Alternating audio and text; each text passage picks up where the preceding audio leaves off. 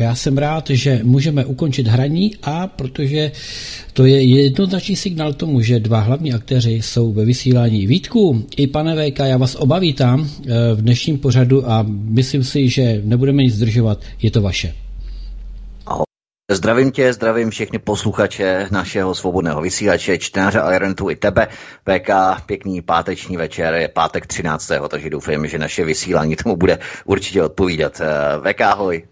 Já se, k tomu, já se k tvému pozdravení jenom připojím, nebudeme to zdržovat a hned jedeme s prvníma otázkama. E, omlouváme se za, no, opět jedeme pozdě, no, takže bohužel, takže pěkný večer přeju. Tak, radnice Prahy 6 odhlasovala odstranění pomníku maršála Koněva. Místo něho tam bude pomník vlasovců generála Karla Kutovašera, Pražanů a bezejmeného vojáka Rudé armády. Ruský senátor navrhl, aby na Českou republiku byly uvaleny sankce za přepisování historie a odstraňování pomníků hrdinů Sovětského svazu. Piráti na radnici chtěli prosadit alespoň referendum o osudu, pamě, osudu, osudu pomníků maršála Koněva, ale radní za TOP 09 referendum demokraticky odmítli se slovy, že o tom ruském masovém vrahovi se hlasovat nebude a půjde rovnou pryč. Neskutečná situace, nicméně pozoruhodná je taky skutečnost, že prezident Miloš Zeman udělil vyznamenání v roce 2017 generálu Karlu Kutlvašrovi, tedy jedné z těch soch, která by měla místo pomníku maršála Koněva stát na jeho místě. Není tohle zvláštní VK, že na jedné ze soch se shodla vlastně TOP 09 i prezident Miloš Zeman ještě před dvěma lety, než se tedy vypravíme k eh, jaksi dokumentu, pomocí kterého nebo na základě kterého vlastně se rozhodovala radnice TOP 09. Já si především myslím, že odstraňování toho pomníku eh, je politicky motivované, eh, tam nejde vůbec o žádné uctívání nějakých památek, nějakých bojovníků eh, pražského povstání a osvobozování Prahy. Je to zcela spolitizované a pokud jste teď v posledních pár minutách, myslím, že už to bylo publikované, ten článek byl v automatu, tak uvidíme, se to vyjde, ten poslední článek na Aeronetu, za celou v podstatě akcí na radnici e, včera, kde vlastně došlo k rozhodnutí, oficiálnímu rozhodnutí, že Pražská radnice tedy odhlasovala odstranění pomníku maršála Koněva, tak se to opíralo o e, znalecký posudek, který předložila americká lobbyingová společnost Squire Patent Box. Je to agentura, advokátní skupina, eh, která má sídlo v Washingtonu. Je to jedna z největších advokátních amerických společností, která sponzoruje demokratickou stranu. Sponzoroval v roce 2016 Hillary Clinton, v roce 2012 eh, Baracka Obamu. Máte to, to v novém článku, je to bomba. Eh, jsme první server, který jsme vystupovali původ včerejšího rozhodnutí radnice Prahy 6. Já jsem v noci obvolával čísla ve Spojených státech přes kolegy známí. Zjišťovali jsme o této nadnárodní právnické a lobistické organizaci všechny podrobnosti a informace. Oni dělají právní poradenství Tajipu Erdo- Erdoganovi, e, pre- e, tureckému prezidentovi dělají lobbying uh, saudsko-arabské královské rodině. Všechno máte v posledním článku. To znamená, je to největší skandál vměšování do vnitřních záležitostí České republiky, do vnitřních záležitostí, dokonce už i městských obvodů. Samozřejmě je to napojené na rodinu Petra Koláře, bývalého velvyslance Spojených státech, eh, který je napojený na advokátní eh, komoru Squire Patent Box. Je to, je to největší kauza, skandál větší než Čapí hnízdo, takže podívejte se na poslední článek, uh, uvidíme, jaké nám zase za to dají nálepky a tak dále, tak dále. Je to největší vlastně investigace no, za posledních, já nevím, několik možná měsíců. Takže uh, maršála Koněva nám odstraňují v Praze američané. Znovu opět vliv amerického systému řízení. Uh, pozor, důležitá je jedna věc. My jsme zjistili v redakci, že se nejedná o e, takzvaný turf neokonů. Toto nejsou neokoni, toto je e, vedené po směru Deep State. Jsou to neoliberálové. To je důležité. To znamená, jsou to skupiny právníků napojení na demokratickou stranu, na Baracka Obamu, Hillary Clinton, znamená na Deep State, nikoli na neokony. Já vím, že lidé v tom dělají velké, jako velké křížení, to dávají dohromady, ale i v mojí nové knize, která už se opravdu kladem blíží, tak budete mít velmi důkladné roz, rozlišení a rozdělení toho, jaký je rozdíl mezi neokony a deep state, protože vidím, že v tom spousta lidí plave e, z nějakého důvodu, e, protože jsou, jak se říká, hodinky a holínky, lidé to zaměňují dohromady. Tohle to je vliv amerického deep state, neoliberálního deep state. A snaha o odstraňování pomníku maršála Koněva je útokem proti Židům jednoznačně útokem proti Židům. Protože kdo to byl maršál e, Ivan Stěpanovič Koněv? No to byl osvoboditel koncentračního tábora Auschwitz-Birkenau.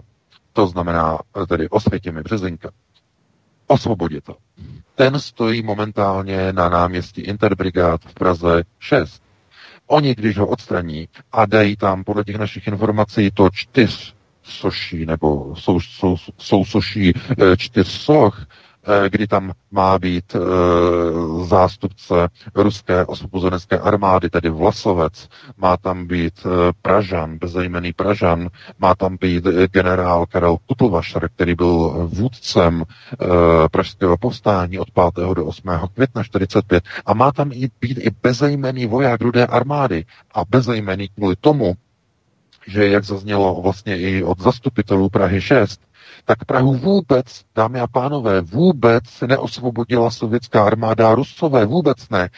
Prahu podle e, názoru většiny poslanců Prahy 6, eh, tedy poslanců zastupitelů, městských zastupitelů Prahy 6, neosvobodili e, Sověti, rovná se ne Rusové, ale Ukrajinci.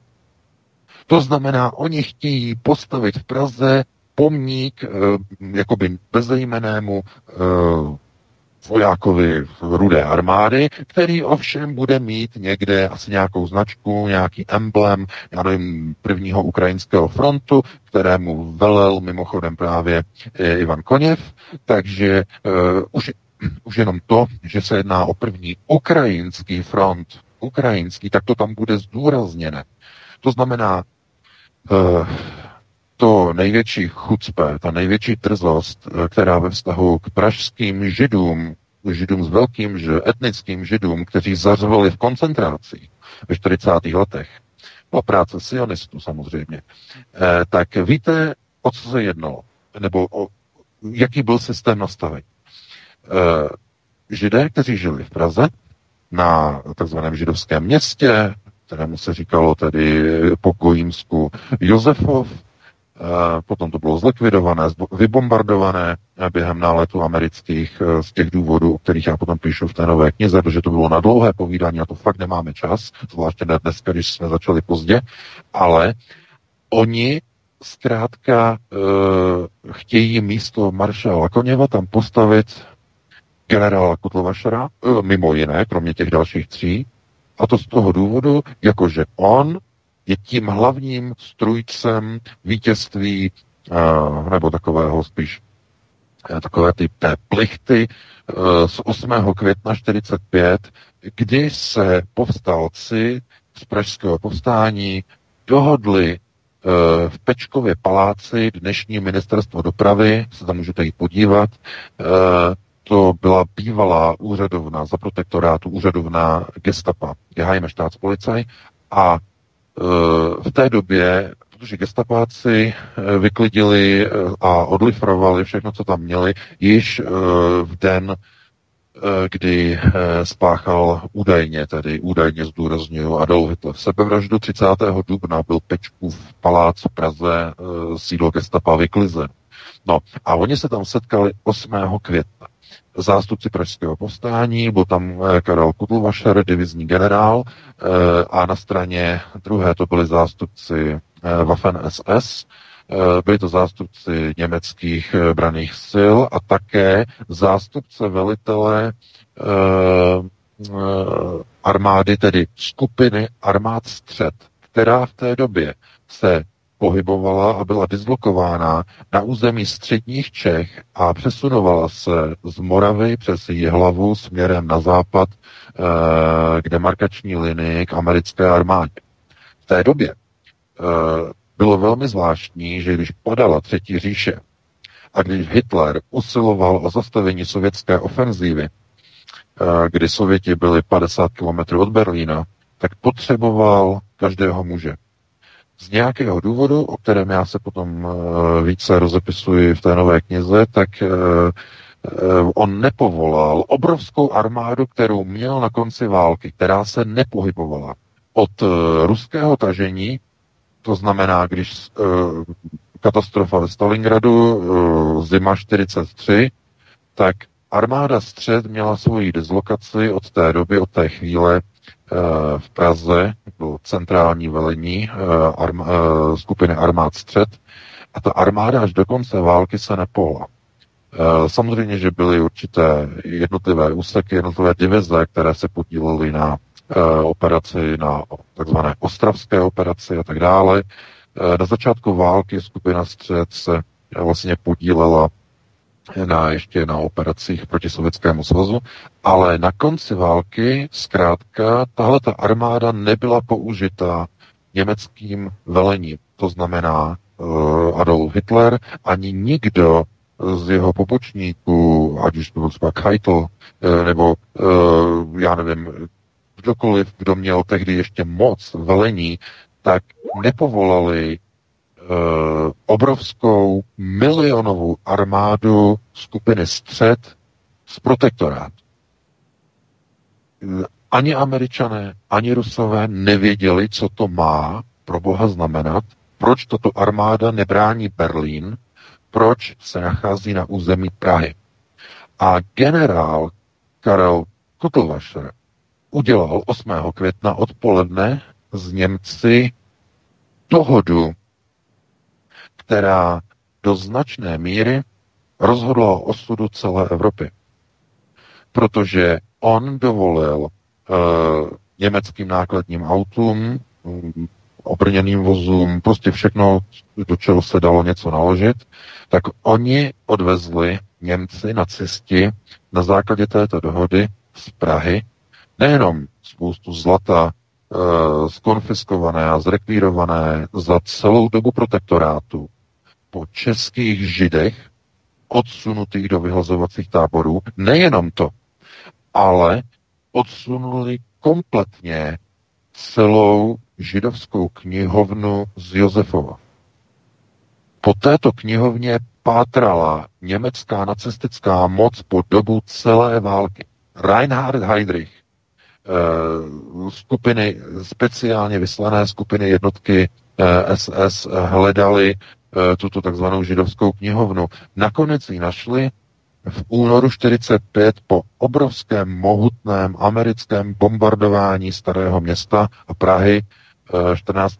února 45, kdy američané do dneška, mimochodem to bombardování do dneška je v amerických archivech utajené. Eh, odbočka. Jistě víte, že podle amerických zákonů všechny tajné dokumenty jsou ve Spojených státech odtajňovány po 50 letech.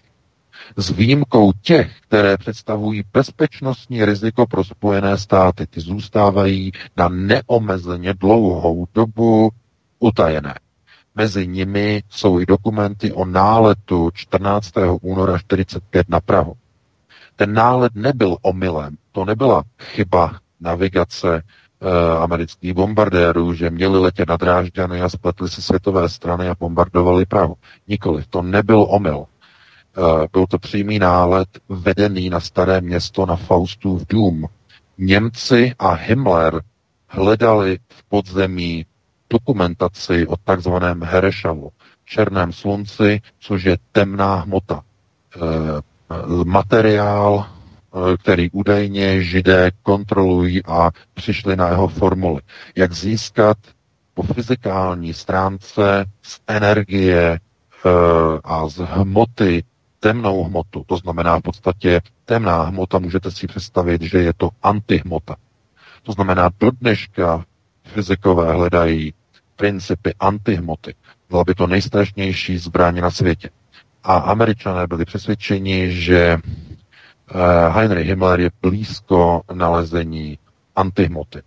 Patřilo by to mezi největší v podstatě Wunderwaffe na konci druhé světové války, protože atomová zbraň proti tomu je prskavka proti antihmotě. Takže já se o tom více rozepisuji v té nové knize. E, jsou tam i některé e, odkazy na e, tady německé materiály z německých knihoven. Myslím si, že to bude velice zajímavé a je důležité vlastně si dávat tady ty souvislosti dohromady, že pokud bude socha maršála Koněva odstraněná, bude tam instalovaný generál Kutlvašer, tak to znamená, že bude oslovován ten generál, který dopustil dvojí zostudění českých židů. To znamená, že nejenom, že Kutlvašer, Kutlvašer dovolil, aby nacisté odvezli veškeré zlato skonfiskované po splinovaných židech e, odsunutých z protektorátu do osvětě, ale navíc dovolil jim, aby odvezli jejich největší tajemstvím nebo tajemství, které v podstatě pochází od Rabiho Léva. To znamená Mahrál, Šem, Golem a tak dále a tak dále. To znamená to tajemství těch, eh, které vlastně dneska jsou jakoby přepisovány do jakýchsi starých pověstí českých, nebo spíše bych řekl starých pověstí pražských, tak eh, ten golem je v podstatě jenom jakýmsi, eh, jakousi symbolikou, navíc ještě špatně přeloženou a to je jako třeba říct jako velmi důrazně špatně přeloženou z hebrejštiny. Protože to, co je tam vlastně popisováno, tak není, to vlastně není žádná postava, není to žádný hliněný nějaký kolem, ale ta hlína stělesňuje antihmotový reaktor s obrovskou silou, která, žhavou silou, která je uvnitř. To znamená, ten antihmotový reaktor eh, by měl tedy obrovskou sílu a američané se snažili zabránit eh, nacistické říži v posledních dnech k získání těchto informací. Proto došlo k mohutnému bombardování starého města, padaly bomby na Faustův dům, eh, všude tam, kde se Eh, pohybovalo Himmlerovo komando, které hledalo v závěru války eh, ve sklepích na Josefově úplně všechno. Samozřejmě, že i komunisté potom dělali obrovské průzkumy po válce.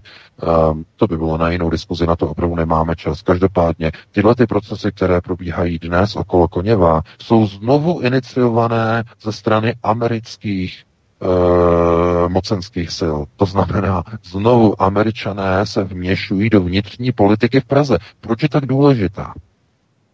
No, protože Praha je hlavní město židů. Je to centrum světového židovstva. Navíc ještě okultní centrum a mystické centrum světového židovstva. To znamená, že oni e, zkrátka vedou válku mezi židy a židy. A jestliže osvoboditel osvětěmi bude odstraněn a bude tam nasazen generál, který pomohl nacistům, tak to bude největší plivanec do tváře etnických českých židů, kteří byli odsunuti. A jak je to proces? To je proces sionistický, sionistů. A kdo zatím stojí?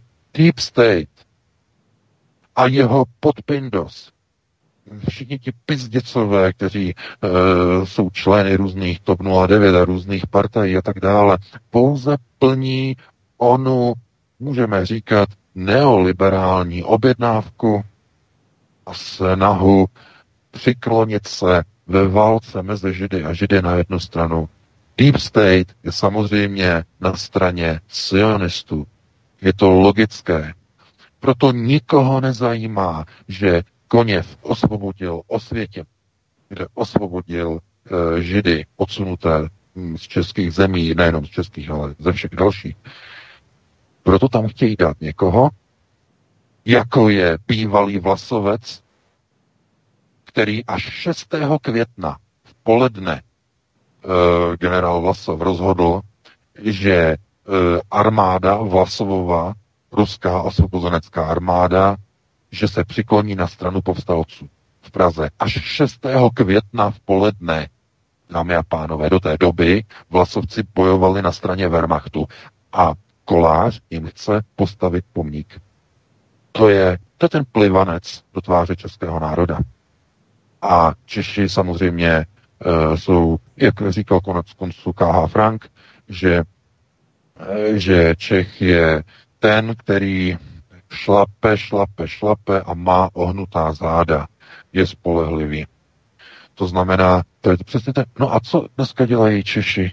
No, makají, makají s ohnutými zády za čtvrtinové mzdy v německých nebo Němci nebo cizinci vlastněných montovnách v České republice a drží hubu. A co je důležité?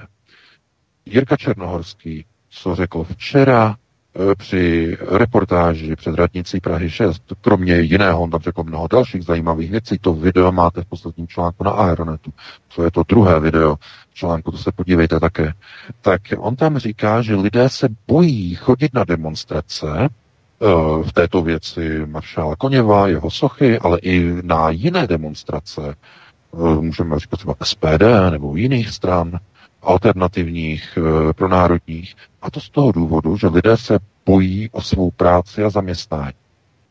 No, v tomhle tom má opravdu Jirka Černohorský pravdu, protože to platí i tady v Německu. Lidé se bojí chodit už na demonstrace Pegidy. E, samozřejmě, že stále jsou, jako byly před třemi roky, to pořád, jako, ale problém je v tom, že nadnárodní organizace okamžitě takové zaměstnance vyhazují. No a problém je v tom, že v České republice máte jenom dvě skupiny soukromých zaměstnavatelů. Buď pracujete pro národní společnost, nadnárodní řetězec, nadnárodní montovnu, nadnárodní organizaci nebo nějakou firmičku, která nechce, abyste šli proti globálnímu systému. A nebo pracujete pro stát státní úřady, státní systém, státní zpráva a tak dále. No a taky nemůžete jít proti režimu, když pracujete pro stát. Takže potom se nemůžete divit, že ti lidé mají strach chodit na demonstrace, protože přijdou o práci. Sami si dejte kontrolní otázku, pro koho já pracuji. No pokud jste v důchodu, tak vás ta e, otázka nezajímá, má, můžete chodit na demonstrace. Proto také na těch demonstracích je nejvíce důchodců. A najednou jsme u toho. A co říkají uh, mainstreamová dezinformační média? Vidíte, vidíte, tyhle ty strany jsou neúspěšné, podporují je jenom důchodce, ale to není pravda. Ti důchodci tam jdou kvůli tomu, že jsou jediní, na které už nikdo nemůže. Protože jim nikdo nesebere to zaměstnání. Oni mají své důchody sice nízké, ale uh, jim, jim na to nikdo sáhnout nemůže. Takže proto oni se nebojí.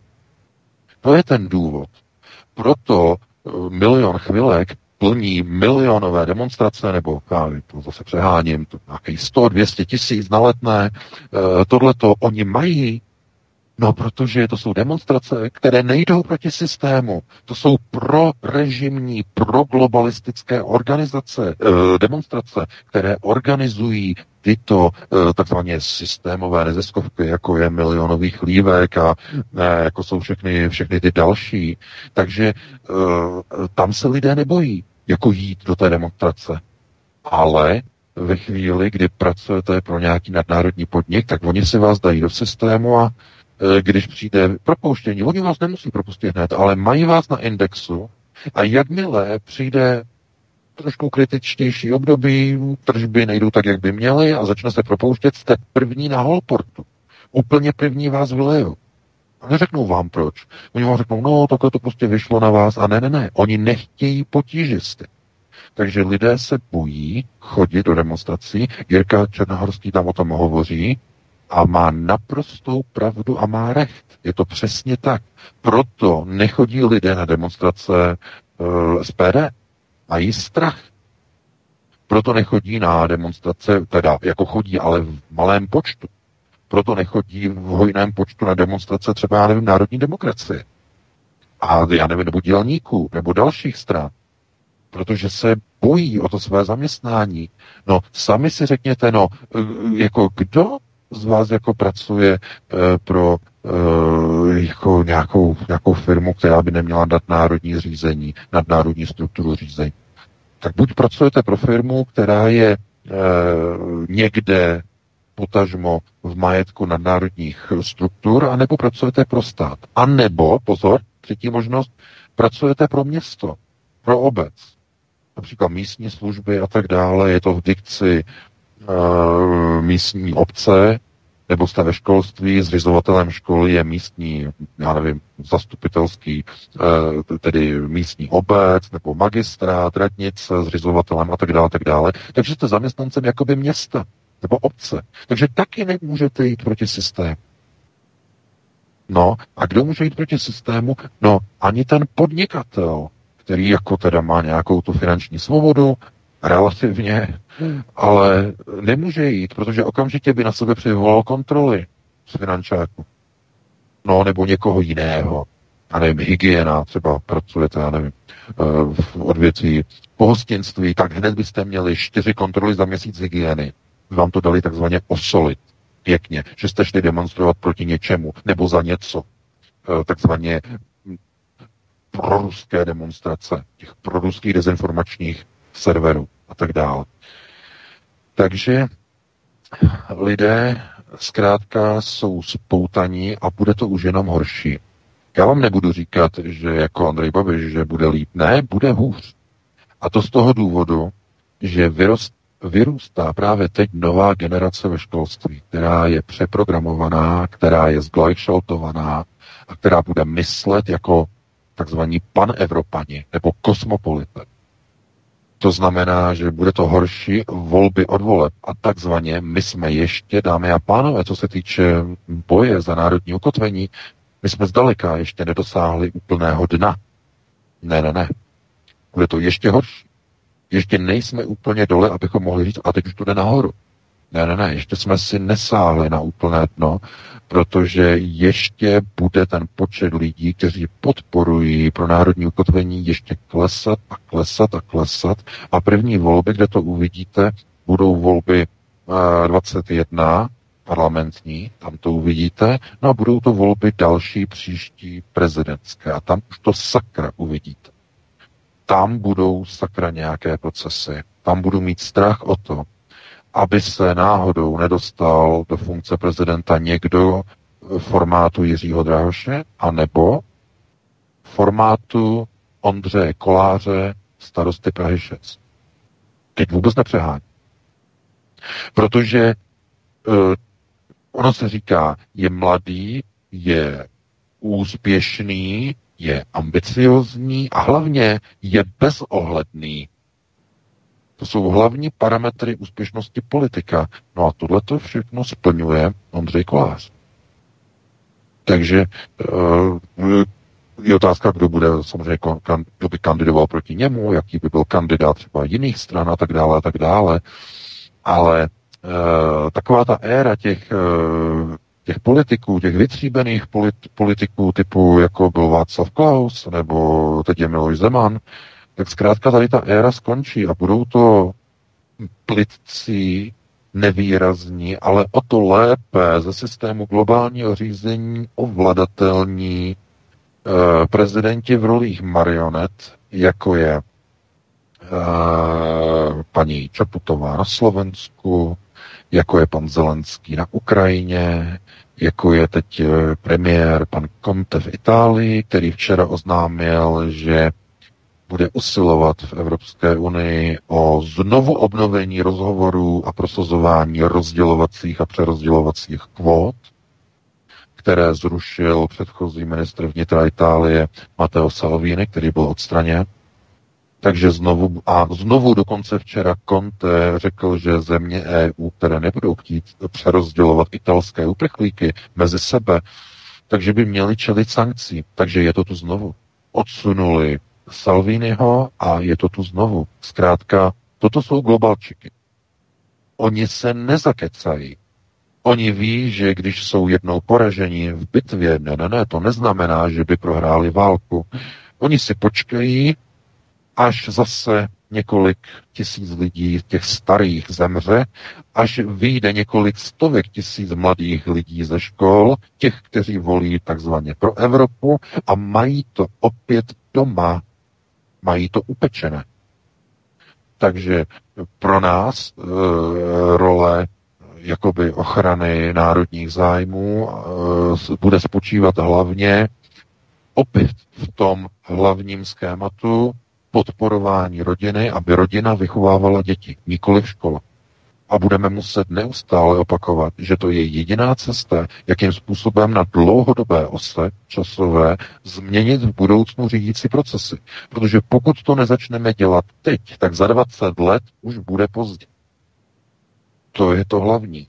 A začíná to tím, vždycky to začíná tím, že zakážou psát, zakážou zpívat a začnou odstaňovat pomníky a knihovny. Tak začíná totalita vždycky a pokaždé. Takže nad tím se musíme zamyslet. Já bych to ukončil, dal bych ti slovo Vítku a ty k tomu něco řekneš a pustili bychom se hned do dalšího tématu. Já tady mám VK žhavou novinku, horkou novinku ohledně Sochy Koněva a to, že před několika minutami začal Robert Vašíček, náš známý Imšalák, jdeme si číst, eh, tak začal na Sputníku rozhovor, že Sochu Koněva nabízí z Prahy 6 přemístit do Prahy 11. Jak by si to komentoval? Uh, no tak uh, jako, jako k ním, jo, do Prahy 11. Ano, ano, protože on tam je vlastně členem, respektive vedoucím jasně, představitelem, jasně. myslím, šéfem SPD. Já v tom vidím, já v tom vidím, já v tom vidím naprosto jasně damage control, kdy pan, no, Vašíček se snaží napravit ten strašný mediální obraz z těch evropských voleb, a e, snaží se v podstatě jakoby e, jako nahrát na stranu SPD jakoby, jakoby gesto, že zastupitel za SPD e, v podstatě nabízí nějaké jiné řešení, když teda nechtějí na Praze 6, tak bude stát na Praze 11. Jo, je to v podstatě gest. Jenže e, cokoliv si o tady tom gestu myslíme, tak e, je třeba se na to dívat eh, z toho pohledu, že to neřeší vůbec nic. I kdyby to bylo myšleno altruisticky, zcela nezištně a nebylo to účelově politicky podkreslené, že uh, máme špatně, špatné politické renomé kvůli tomu, že někde unikla nějaká videa z nějaké mešity a z nějakého Koránu, čtení Koránu a tak dále, tak musíme napravit uh, politický obraz, tak čím to uděláme, honem honem, no tak zkusíme zachránit Koněva, přihraje nám to politické body. Eh, ať už si o tom myslíme cokoliv, tak tohle to není řešení. Protože eh, to, že začne proces odsouvání jsou z jednoho místa na místo, to znamená, že budeme akceptovat situaci, kdy starostové a radnice budou říkat ty samé věci a ty samé argumenty, které probíhaly tady v Německu ve 30. letech, kdy se odsunovaly provozovny židů z center měst na okraj měst. My vás tady nechceme, ale vezmou vás tamhle. Tamhle si můžete otevřít obchod. Můžete mít stánek, měli jste stánek tady na náměstí, ale ne, ne, ne, už eh, běžte na okraj, tam si vás vezmu. No a tohle, to, tohle to samozřejmě je cesta do pekel, protože eh, ano, dneska si Praha 11 vezme sochu maršála Koněva, no a co za pět let? Až se změní třeba politická situace na Praze 11.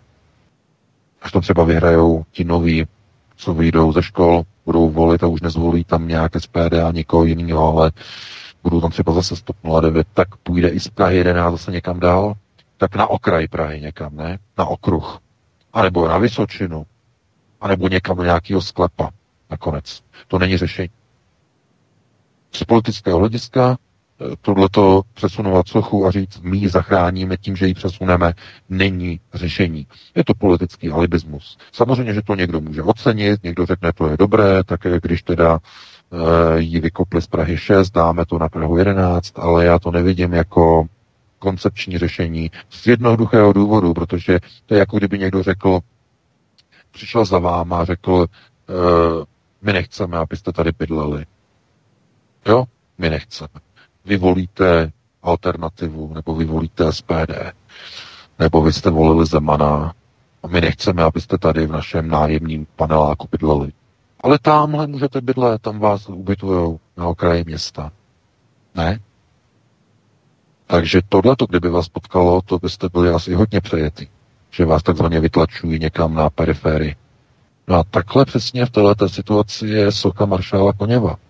To znamená ne na Praze 6, ale někam na periférii, na Prahu 11. Někam, ano, to, to ještě mnohem dál samozřejmě. mnohem dál, to není, to, to se to ani nemusí zastavit.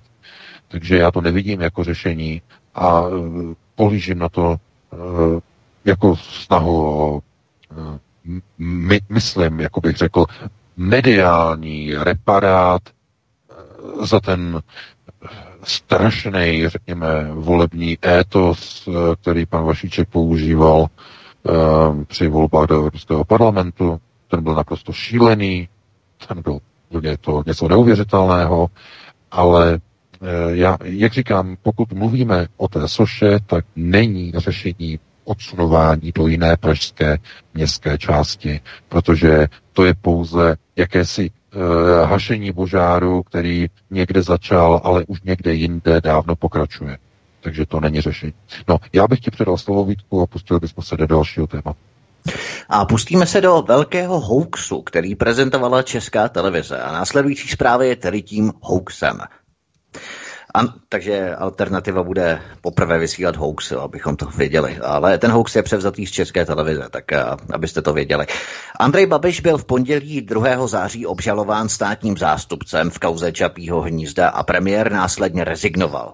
Konec hoaxu České televize. Přesně tak to znělo předem připravené a předtočené videoreportáže, kterou odvysílala Česká televize. O tom, že premiér Andrej Babiš rezignoval. Reportáž byla předtočená, a nachystaná dopředu, jakoby naživo. Měla evokovat v divákovi dojem, že se jedná o živé vysílání, o živou reportáž, protože na Kavčích horách se očekávalo, že státní zástupce Jaroslav Šarok v ten den oficiálně obžaluje premiéra z trestného čidu o zneužití dotací. Jenomže nakonec to dopadlo úplně jinak. Ale česká televize zapomněla tuto reportáž, kritickou reportáž, vyřadit z playlistu večerního vysílání. Eh, jaké zásadní otázky tento brutální přešlap vlastně otvírá ohledně české televize VK? No tak především eh, je to o tom, že česká televize přetáčí eh, pořady, které obsahují předsudečnou nenávist. Jo? Mimochodem. Je to, je to velmi pikantní. Pikantní v tom, že právě dneska již oficiálně státní zástupce před několika hodinami oznámil, že oficiálně, už to není jenom po, jedna paní povídala, eh, nebo nějaký prostě uniklý eh, šum, ale je to oficiálně od dnešního dne. Eh, státní zastupitelství oznámilo, že opravdu zastavilo stíhání Andreje Babiše a dalších osob v souvislosti s Čapím hnízdem. To znamená, je to oficiální informace. No a vezměte si, že Česká televize to minulé pondělí udělala tu neuvěřitelnou věc, že ještě předtím, než eh, vlastně toho druhého v pondělí minulý týden, než eh, eh, Jaroslav Šaroch, státní zástupce, oznámil nebo uniklo od něho, že tedy zastavuje trestní stíhání Andreje Babiše.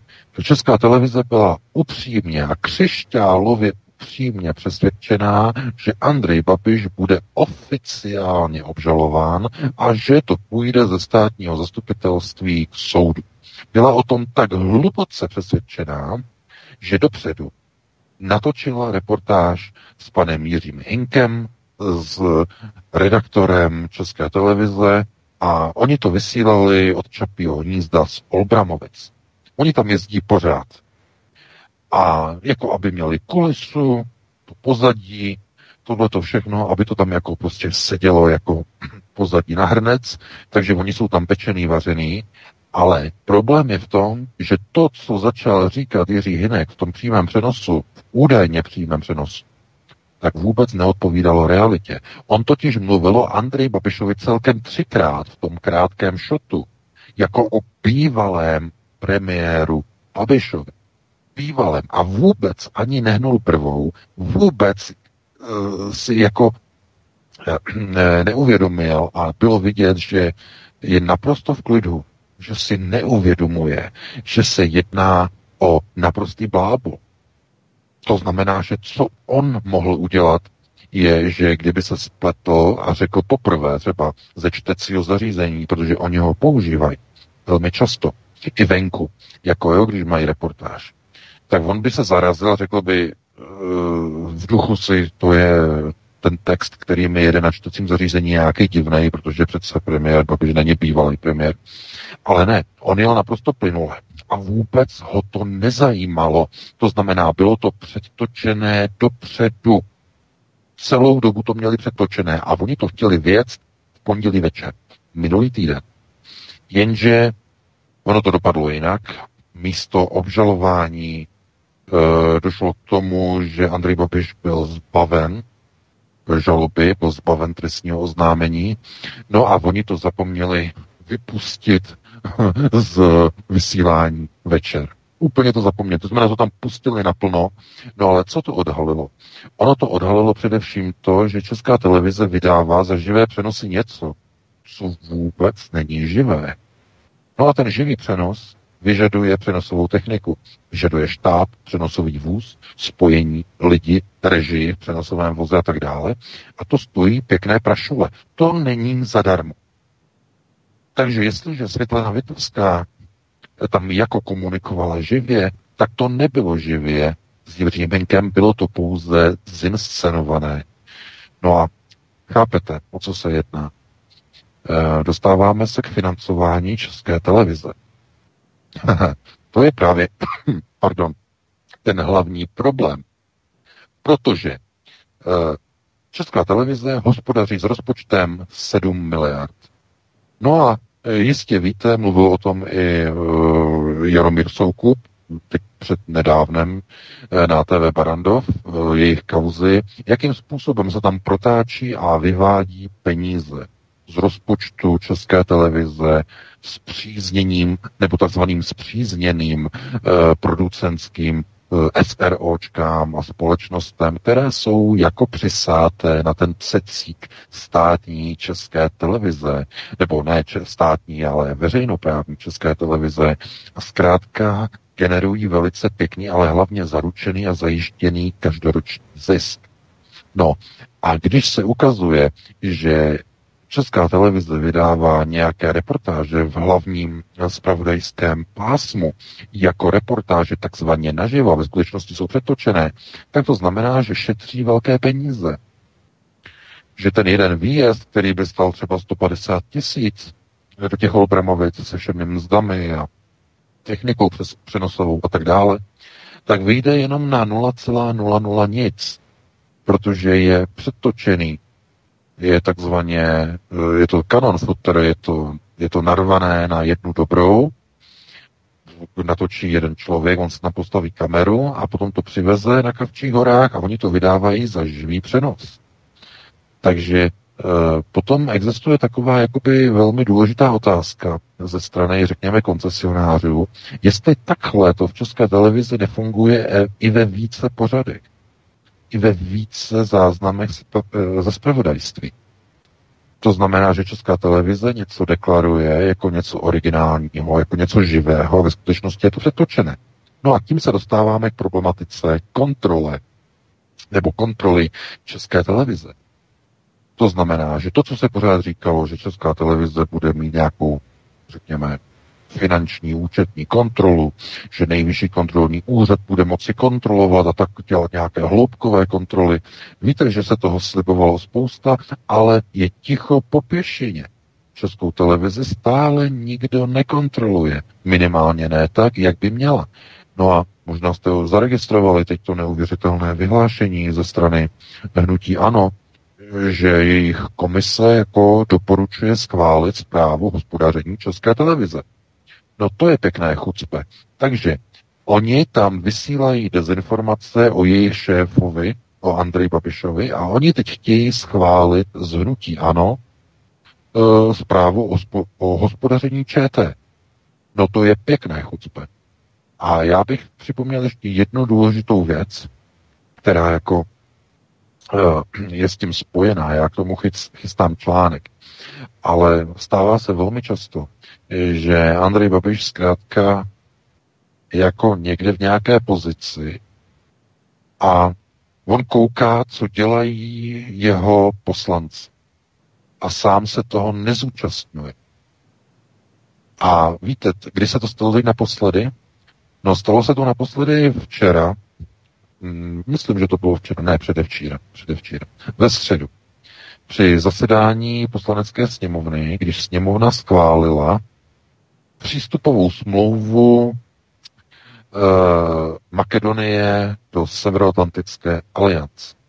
Samozřejmě, že poslanci hnutí ano hlasovali pro a tak dále, ale Andrej Babiš se odhlásil od hlasovacího pultu, omluvil se, ale sledoval hlasování svých poslanců.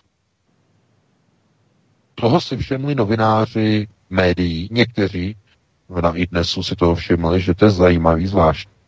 No dámy a pánové, tohle to si musíme ještě rozebrat, to je úplně jakoby mimo, ale má to hodně společného s českou televizí. Andrej Babiš se odhlásil a nehlasoval v rámci toho zákona, jestli tedy přijmou Makedonii, jestli ratifikovat tu smlouvu nebo neratifikovat, aby nešel do střetu s prezidentem Milošem Zemanem. Aby na výjezd do toho hlasování nebylo, že Andrej Babiš hlasoval pro. To znamená, on se odhlásil, aby nehlasoval, aby nešel proti Miloši Zemanovi. No a dámy a pánové, tím je to dané. Co to znamená? Andrej Babiš je podřízený Miloši Zemanovi, protože oba dva přijali halachu, uzdinářku, a Andrej Babiš ve vztahu k Zemanovi je podřízený. To znamená systém židovského řízení v Praze nad Mahrálem. Já k tomu chystám článek, je to velmi zajímavé se na to dívat, jak Babiš má obavy eh, hlasovat eh, pro některé zákony, když ty zákony jdou proti zájmu Andreje Babiše. Víte, že Andrej Babiš, eh, co teď prohlásil v poslední chvíli, že řekl, že by bylo dobré zrušit uznání samostatnosti Kosova. To uvedl včera. No, to je velká síla. To je, ale znovu, je to, jaký je to proces?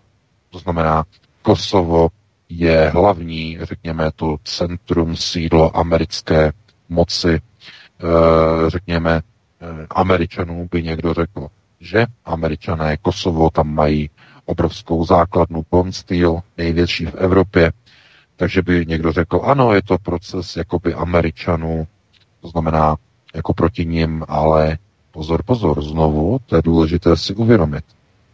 Kdo měl a kdo má největší asety v Kosovu a okolo tehdejší eh, bosansko-srbské, tedy bosansko-kosovské eh, osvobozenecké armády UČK, celý ten prostor, eh, kdo tam měl vlastně jakoby nejvíc, nejvíce, nejvíce svých vlastních zájmů.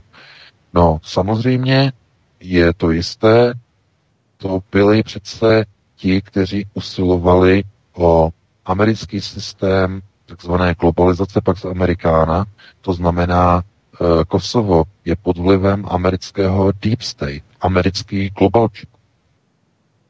To je to hlavní. To znamená, že eh, samozřejmě, že eh, Miloš Zeman to ví, protože on je na straně chasidů. On je na straně Židů a na straně Izraele. Ale kosovské procesy byly spunktovány americkými neoliberály, nikoli v neokony. Jsme znovu u toho. To znamená, je velmi důležité rozlišovat mezi neoliberály na straně Deep State a mezi neokonzervativci, takzvanými neokony. E, to znamená, to jsou ty dvě křídla amerického mocenského ukotvení. Levá, pravá. E, jejich metody, nástroje jsou velice podobné. Velmi často se v nich jako e, chybuje v tom, že se dávají dohromady, Eh, jsou to američtí jestřáby a tím to hasne, ale pozor, pozor, pozor. U Američanů je třeba silně rozlišovat mezi tím, mezi politiky, jestli jsou na straně deep state, to znamená, jestli patří mezi neoliberály, a nebo patří mezi jestřáby a neokonzervativce. To je důležité. Takže Miloš Zeman ví, že bojuje na straně Izraele, bojuje na straně takzvané halachy, na straně tedy židů s velkým Ž a bojuje proti sionistu, proti sionismu. No a procesy řízení v Kosovu jsou sionistické. Skrze americký deep state, skrze Madeleine Albright, všechny tyhle ty uh, globalisty, americké v uvozovkách globalisty, kteří neusilují o globalizaci jako takovou, ale o tu americkou, tak z Amerikána. Takže z tohoto důvodu najednou Miloš Zeman, který uh, tehdy uh, v roce 99 podporoval takzvané humanitární bombardování, tak dneska to jakoby, jakoby šlape na brzdu a reverzuje některé své výroky a e, najednou mu prostě už samostatnost Kosova začíná vadit. No protože to chápe, protože teď momentálně zuří válka mezi Židy a Židy. A e, vidíte ty souvislosti. No a proč byl Andrej Babiš osvobozen? No, je to naprosto jasné a zjevné. E, tam se nehralo o to, jestli e, se něčeho dopustil nebo ne, protože na to se vůbec eh, v českém systému eh, takzvaného obžalovávání nehraje. Oni ho chtěli navlíknout do tepláku, je naprosto zjevné. To oni chtěli. A oni, kdyby nenašli čapí hnízdo, oni by našli něco jiného a něco by si vymysleli. To vůbec o tom nehraje. Ale o co jde? On přijal letos v únoru přijal halachu uzdinářku v Izraeli v Jeruzalému dostal ochranu od chasidů, od židů s velkým Ž a i hned e, jeho ochrana byla potvrzena tím, že byl několik dnů poté přijat e, Donaldem Trumpem ve Spojených státech. Tím se mu dostala nejvyšší možná ochrana v hlavním městě světového židovstva na světě v Praze.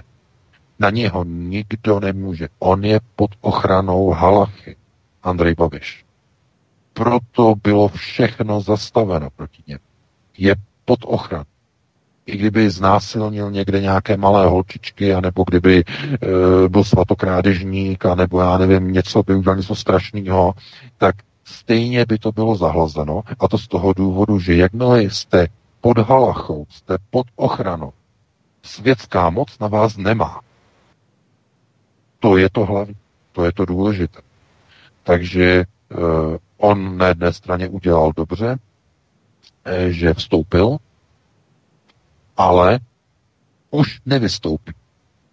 Protože to tak funguje jako u mafie. Když vstoupíte, už nevystoupíte.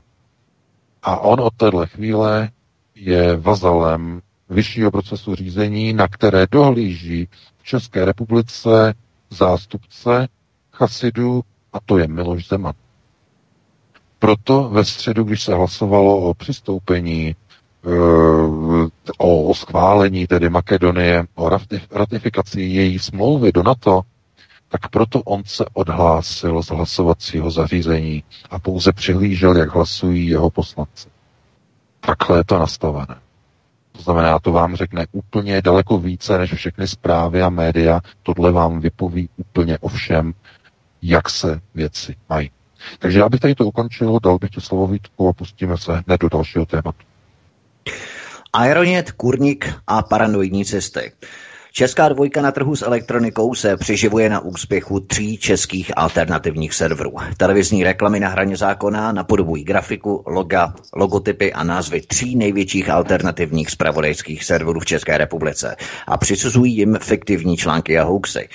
Reklamní kampaň si zaplatil největší konkurent a největší konkurent Alzy. Ale reklamy ve skutečnosti přinášejí těmto třem serverům nečekanou reklamu a popularitu. Především u české mládeže. Všichni jsme tyto kampaně viděli, ovšem i když se jedná o negativní reklamu, protože všichni víme, že negativní reklama je také reklama, jak se zvýšila, zvýšila vaše náštěvnost během tohoto týdne, pokud bychom začali tímto údajem a potom se vrhneme vlastně k okomentování celé této šaškárny, kterou způsobili vlastně e, zaplacení tento vlastně druhý největší distributor nebo respektive vlastně v rámci elektroniky České republiky?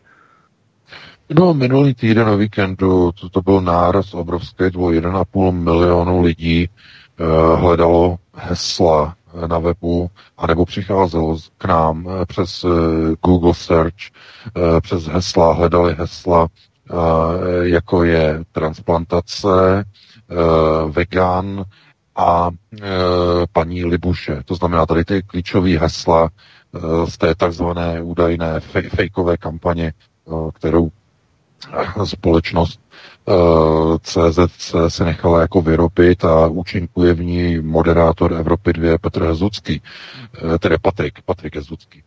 No, jako je to reklama samozřejmě zase negativní, ale já jenom říkám, že je to opravdu na vážkách, je to napováženou, když vidíte, že nějaká obchodní společnost zkrátka vezme nějaké logo a začne ho překrucovat, eh, což samozřejmě je v oblasti, eh, já nevím, médií a v oblasti eh, reklamy velice nebezpečný, protože je to samozřejmě žalovatelný. To znamená zneužívání registrované ochranné známky pozměňování, chápete, vy když vezmete, já nevím, logo Coca-Coly a nějak ho překroutíte, vyměníte tam třeba jedno písmenko, nebo přehodíte pořadí, nebo nějaké barvy invertujete a tak dále, tak je to pořád původní logo a takzvaně parazitujete na něm. Proto my jsme zaregistrovali a lidé nám začali říkat, že po našem článku televize eh, prý stáhly reklamy CZC. Já nevím, já nesleduju české televize, to musí lidé eh, v České republice ve zpětné vazbě nám říct, jestli už teda ta reklama je stažená, jestli dál jede, nebo už byla fakt stažená. Ale údajně prý po našem článku společnost CZC všechny tyto reklamy stáhla. Prý ze strachu, z žalob a tak dále a tak dále. Nevím, co je na tom pravdy, my jsme to nezjišťovali. Já to považuji jako za další de, de, jako de, eh, diskreditaci a dehonestaci. E, nějaké lidi e, to pobaví, někoho to naštve a tak dále.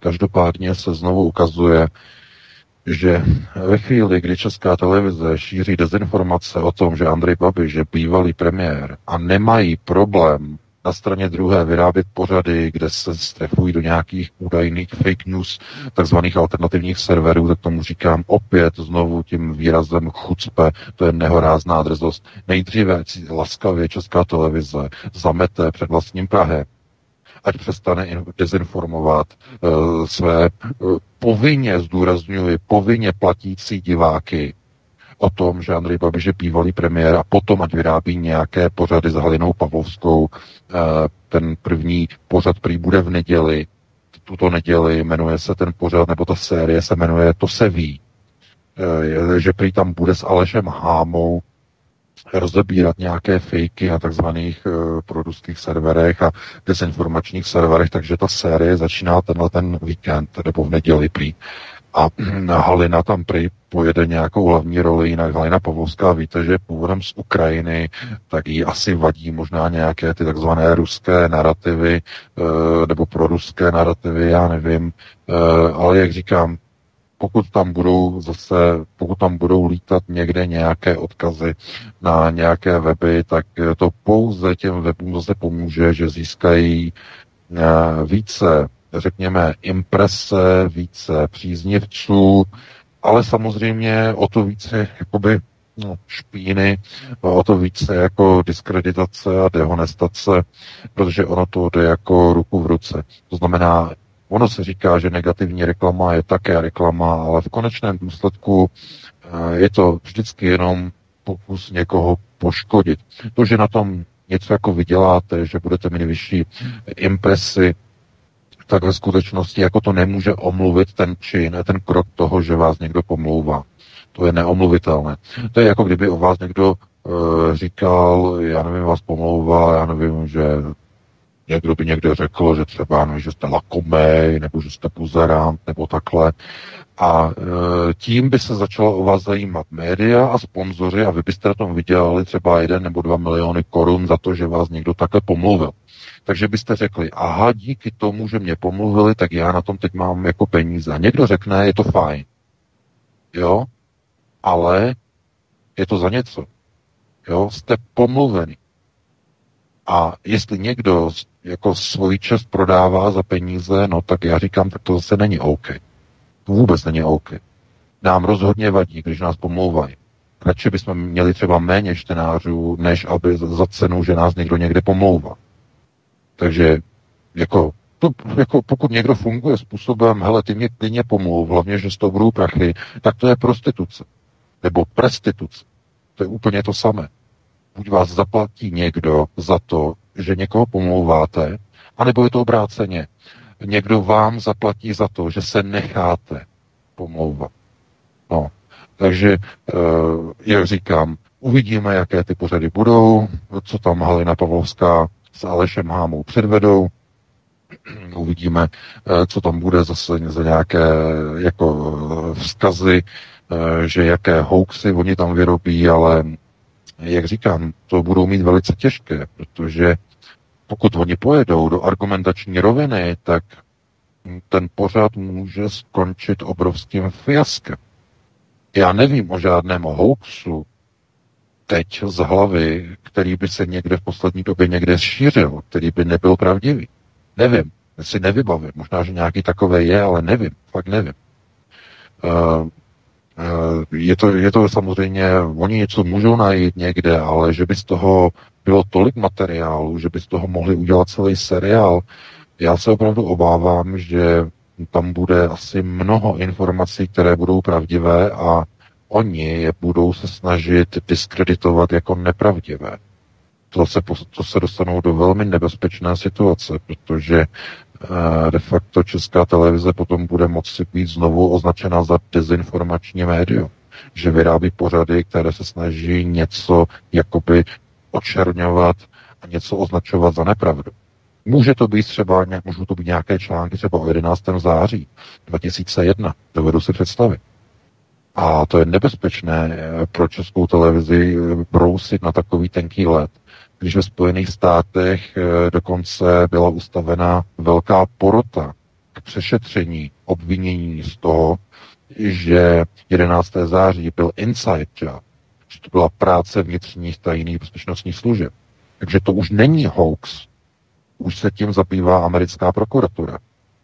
Takže já opravdu nevím, jako tady ten seriál, kam oni ho chtějí zkrátka stylizovat, každopádně se ukazuje, že eh, současná koncepce veřejnoprávních médií je neudržitelná.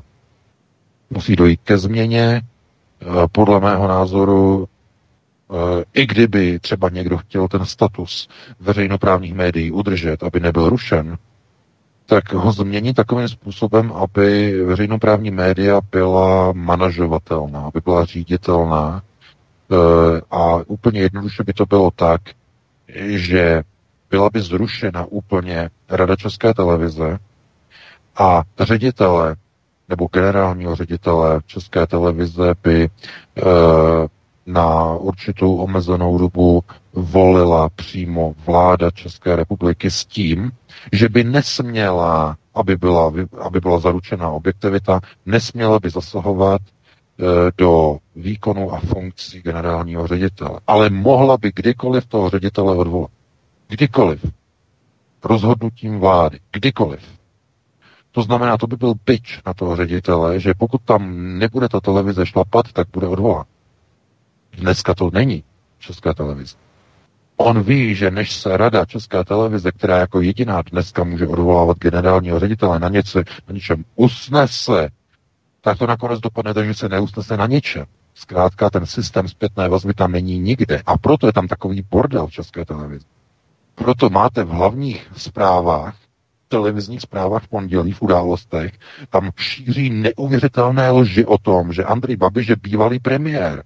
Ani se česká televize za to neumluví že by tomu měli nějaký vysvětlující pořad, řekli by, jak k tomu došlo, proč to natočili do e, předsudečného záznamu, abych to tak nazval, předsudečný záznam, proč to udělají dopředu, z jakého důvodu, co mají proti premiérovi, něco osobního, personálního. Takže chápete, ta zpětná vazba, kdyby tam byla, bylo by to skvělé. Ale problém je v tom, že když vidíte, že premiér, když přijde na hlasování, tak se radši odhlásí, aby nešel proti prezidentovi nebo proti někomu, no tak tím je to dané. Zkrátka ani ten premiér nemůže dělat to, co by měl a to, co by chtěl. No a potom jako se divíte, že někde americké právní kanceláře rozhodují o české soše sovětského generála. A divíte se tomu? No já už se k tomu nemůžu divit. Takže jestliže e, američané rozhodují o tom, jestli může sovětský maršál v podobě sochy stát na Praze 6, No tak dámy a pánové, to už jsme potom úplně tam, v těch místech, kde se nikdy nesvítí, slušně řečeno. A je to natvrdo, to, tím je to vyřízené. No a lidé, eh, kteří s tím nesouhlasí, tak přijdou v počtu 57 lidí demonstrovat. Protože většina lidí má strach, že kdyby tam přišla, přijde o práci. A takhle je to dneska udělané. Takhle je to dneska dané. A to je ta tragédie. A co to má společného e, s procesy výchovy na první prioritě? No, že rodiče se začnou bát nejenom svých zaměstnavatelů, aby někde něco neřekli na nějaké demonstraci, se zúčastnili, ale už budou mít strach i z vlastních dětí. Ano, ano, přesně tak. Z vlastních dětí, z vlastních potomků. A jsem o tom mluvil několikrát. My to dostáváme do redakce neustále, čas od času dostáváme neustále od lidí, že že pane VK, my vás posloucháme až v pondělí, až když odjedou mladí, aby, nás, aby nám nenabančili jejich vlastní děti, aby je nezmlátili. Taková realita. Jako samozřejmě důchodci, jo, mluvíme o důchodcích. Mají už děti, odrostlí, mají vnoučata, tohle, ale bojí se. No tak jak se potom můžete divit, že se bojí jít do demonstrací? Když děti je viděli v přímém přenosu. No, tomu já říkám fašizace, despocie. Lidé zase už znovu mají strach vyjádřit svůj názor. Takže já bych tady to ukončil, předal bych ti slovo Vítku a pustíme se ještě asi do posledního tématu.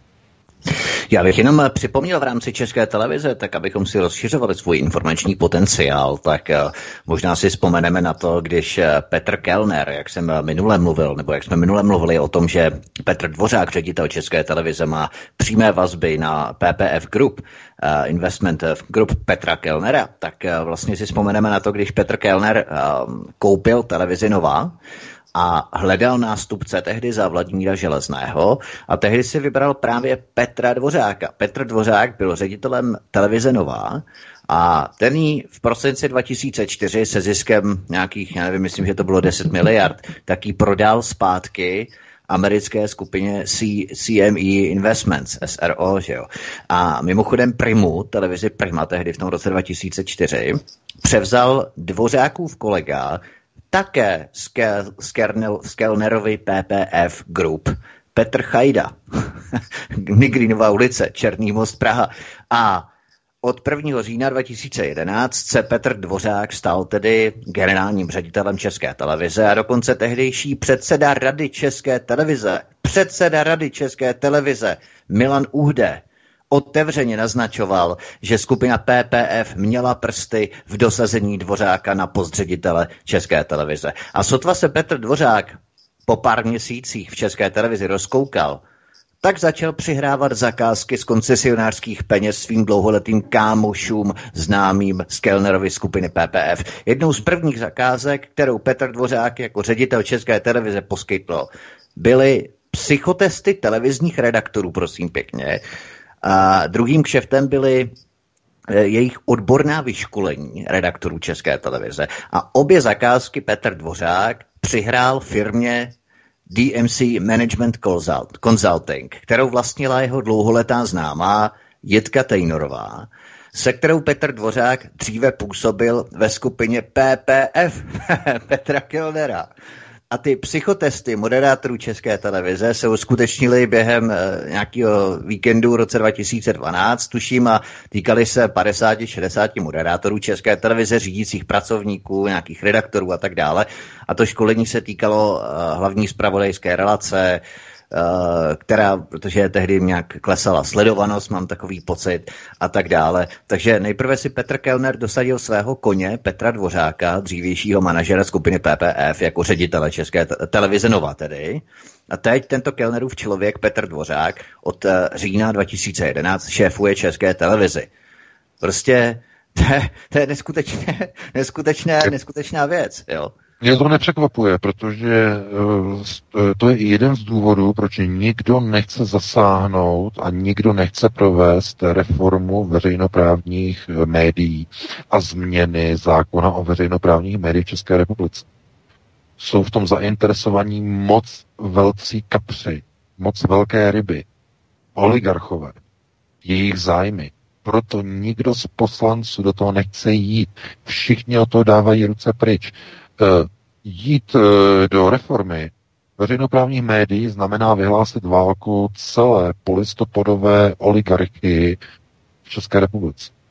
Všem těm kapitánům průmyslu, kteří se takzvaně udělali na privatizaci, na, kteří se udělali na kuponové privatizaci. To by jako bylo proti, takže mě to nepřekvapuje, ale právě kvůli tomu vidíte, že kapři sami sobě rybník nevypustí. To znamená, že aby mohly být změny, tak musí do toho parlamentu přijít jiné strany, ve kterých budou úplně noví Češi. Nebudou mít alternativu jako podnikatelský projekt, ale budou mít alternativu jako národní úděl. Jak říkal Roosevelt, national deal, eh, nebo nový úděl, New Deal, a e, nebo nevím, dohodu, možná jak... dohodu, ne? Národní dohodu třeba. Ne, no, e, ano, samozřejmě, jako deal jak šéf, jo, ale e, v tom smyslu Rooseveltovu, nebo v Rooseveltově podobě New Deal ve 30. letech, v roce 33, byl v podstatě jakoby nový úděl ve smyslu přeneseném, nový úděl pro Spojené státy, to znamená, to byla státní subvence pro rozvoj infrastruktury Spojených států na startování ekonomiky a tak dále. Ale co se týče tady eh, vlastně těch eh, oligarchů v České republice, tak um, oni jsou příliš hluboko zapojení do struktur a ukotvených struktur po roce 1989 a proto musel František Mrázek takzvaně odejít e, nohama napřed.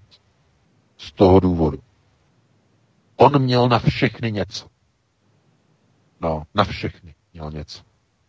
Eh, a samozřejmě, že v 90. letech eh, se takzvaně trhala moc z ulice. Na ulici ležela, na ulici jste mohli moc takzvaně ukopit. Ti, kteří byli rychlí, ti, kteří byli schopní a všeho schopní, tak eh, samozřejmě se takzvaně udělali. Ale dnes, po 30 letech, se ukazuje, že tyhle ty systémy řízení vedou k situaci, že začíná vlastně i třeba ta česká televize připomínat některá média v různých rozvojových zemích, kde skupina lidí, které nikdo nezná, zprivatizuje veřejná média a tam potom říkají své vlastní věci, které chtějí, aby lidé si mysleli, že jsou pravda.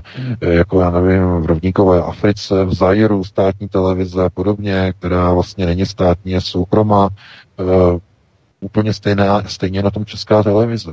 Česká televize udělá pořád eh, během volebního studia ve Spojených státech 2016. Eh, eh, americké agentury uveřejní výsledky, že vyhrál Donald Trump a Česká televize ještě další čtyři hodiny, až do rána, do půl devátý jedou povídání o tom, že by se to ještě mohlo změnit a že, že, že potom, když jim to došlo, že no, to, to je škoda, že Hillary Clinton nevyhrál.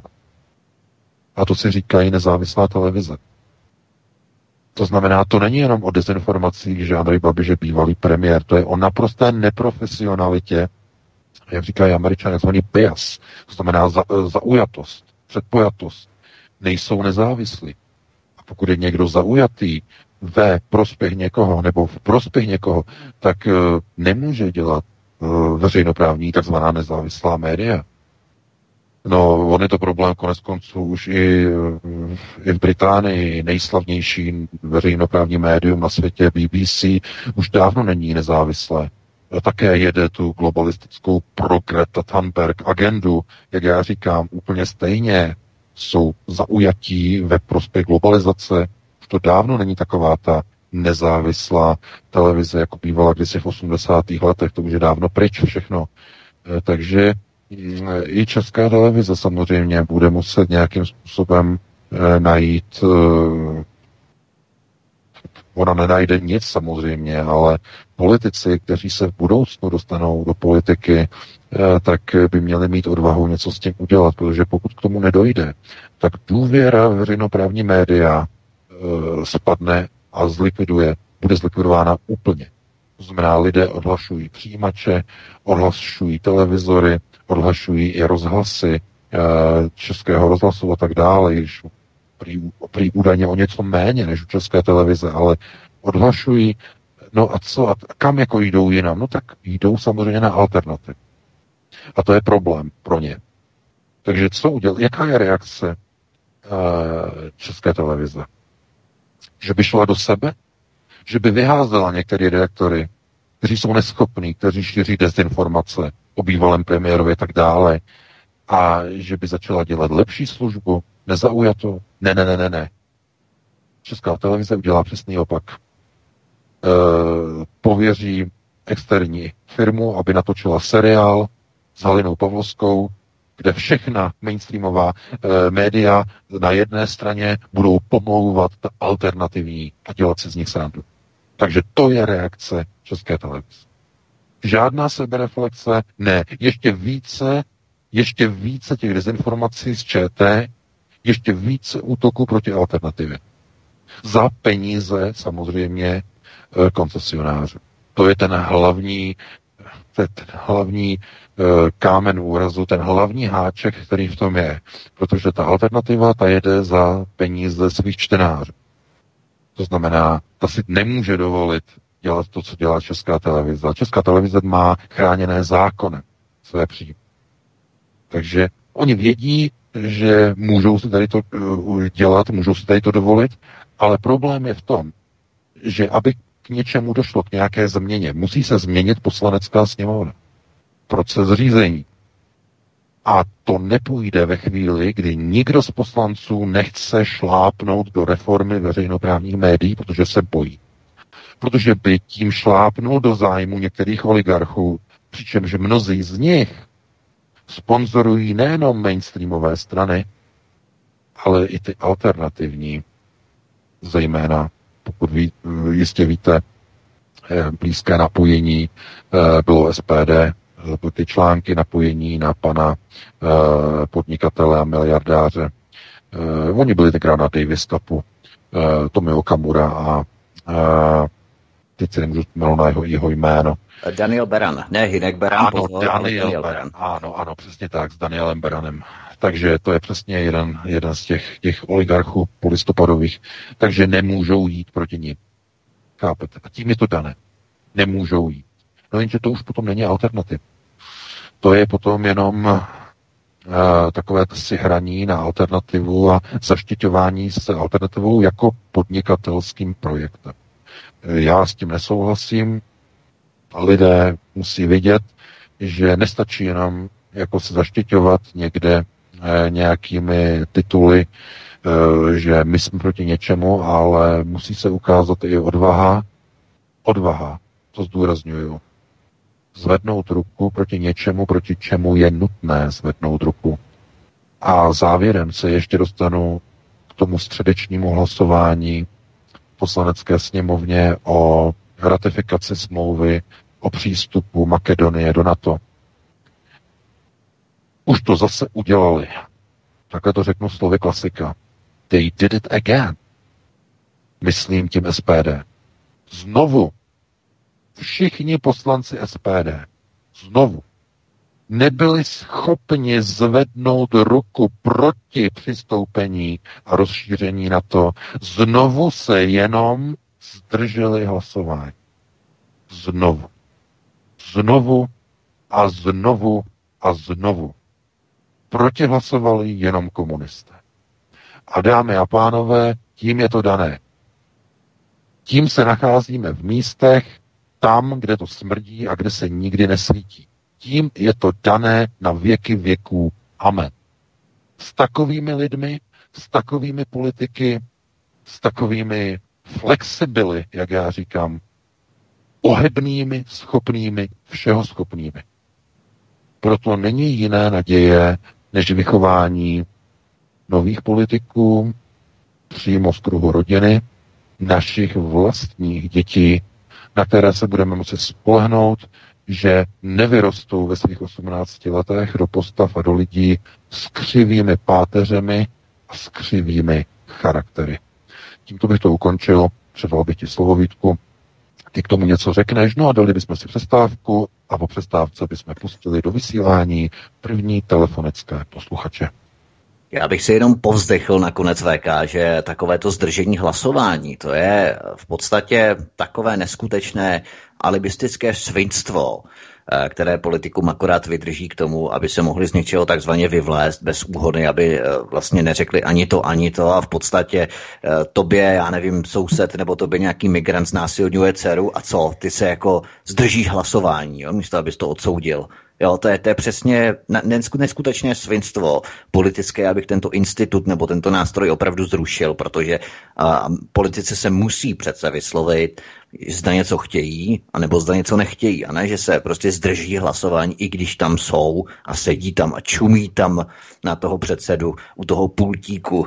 Jo, to, je, to je neskutečné, ten, ten nástroj. Opravdu stálo by za úvahu opravdu to zrušit, ale já myslím, že k tomu taky, stejně tak jako k reformě České televize, asi nikdy nedojde. Bohužel já to dále komentovat nebudu, já mě z toho špatně.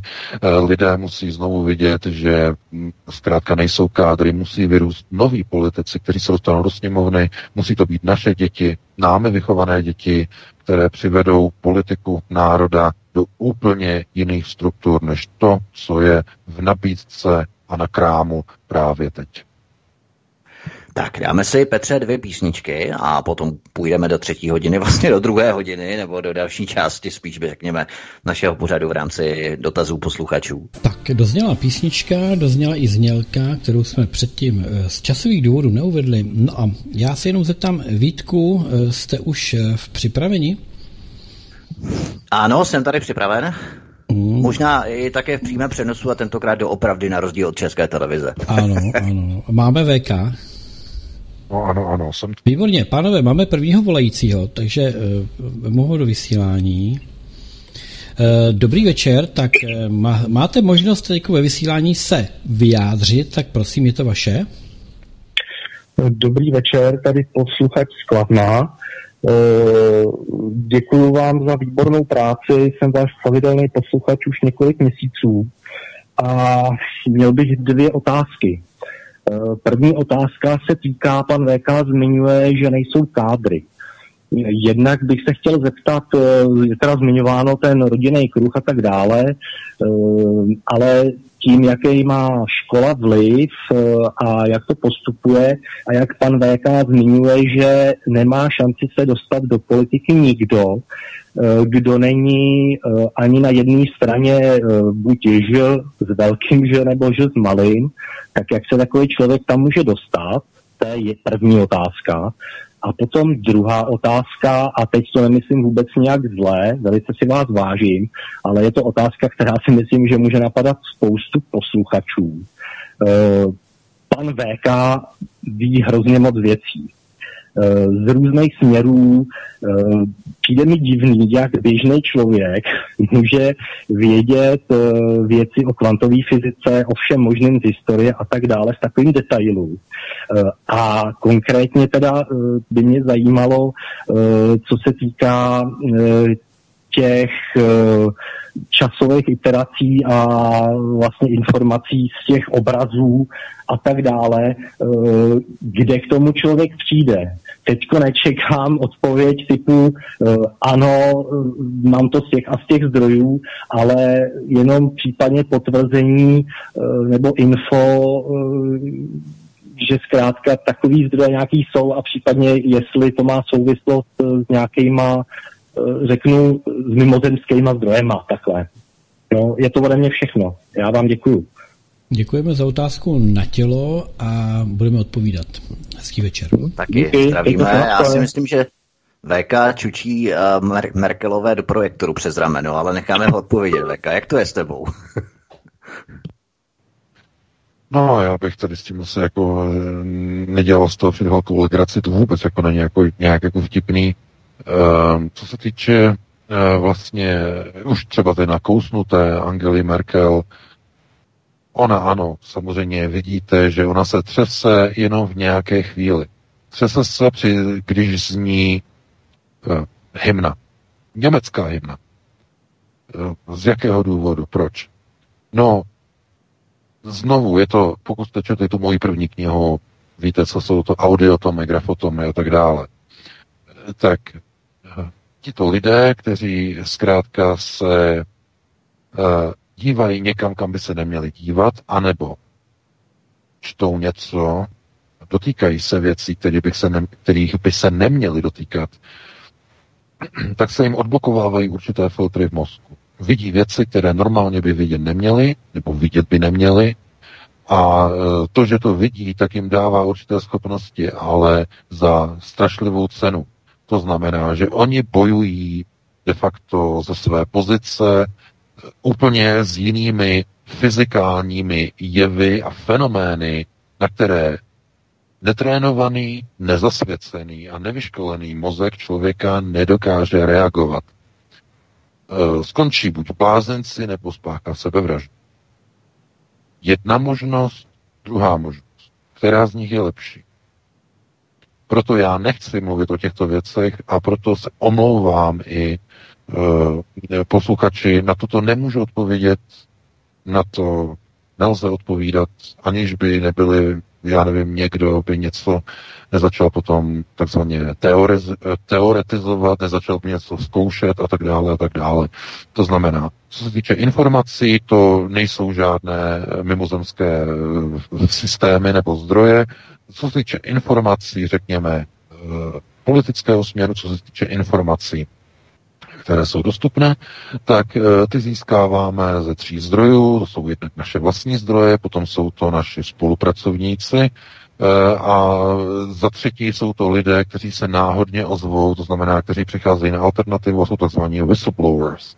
Eh, to znamená ti, kteří práskají informace na to, co se kde děje nového a chtějí o tom informovat. Eh, to jsou tři skupiny zdrojů a z těchto skupin vlastně se formují všechny informace, všechny zdroje, nebo ne všechny, ale trtivá většina vlastně informací. A ta malá část těch informací, která se tady z toho vlastně jakoby neodvíjí, eh, tak to jsou věci, o kterých prostě já nechci mluvit a nebudeme o nich mluvit.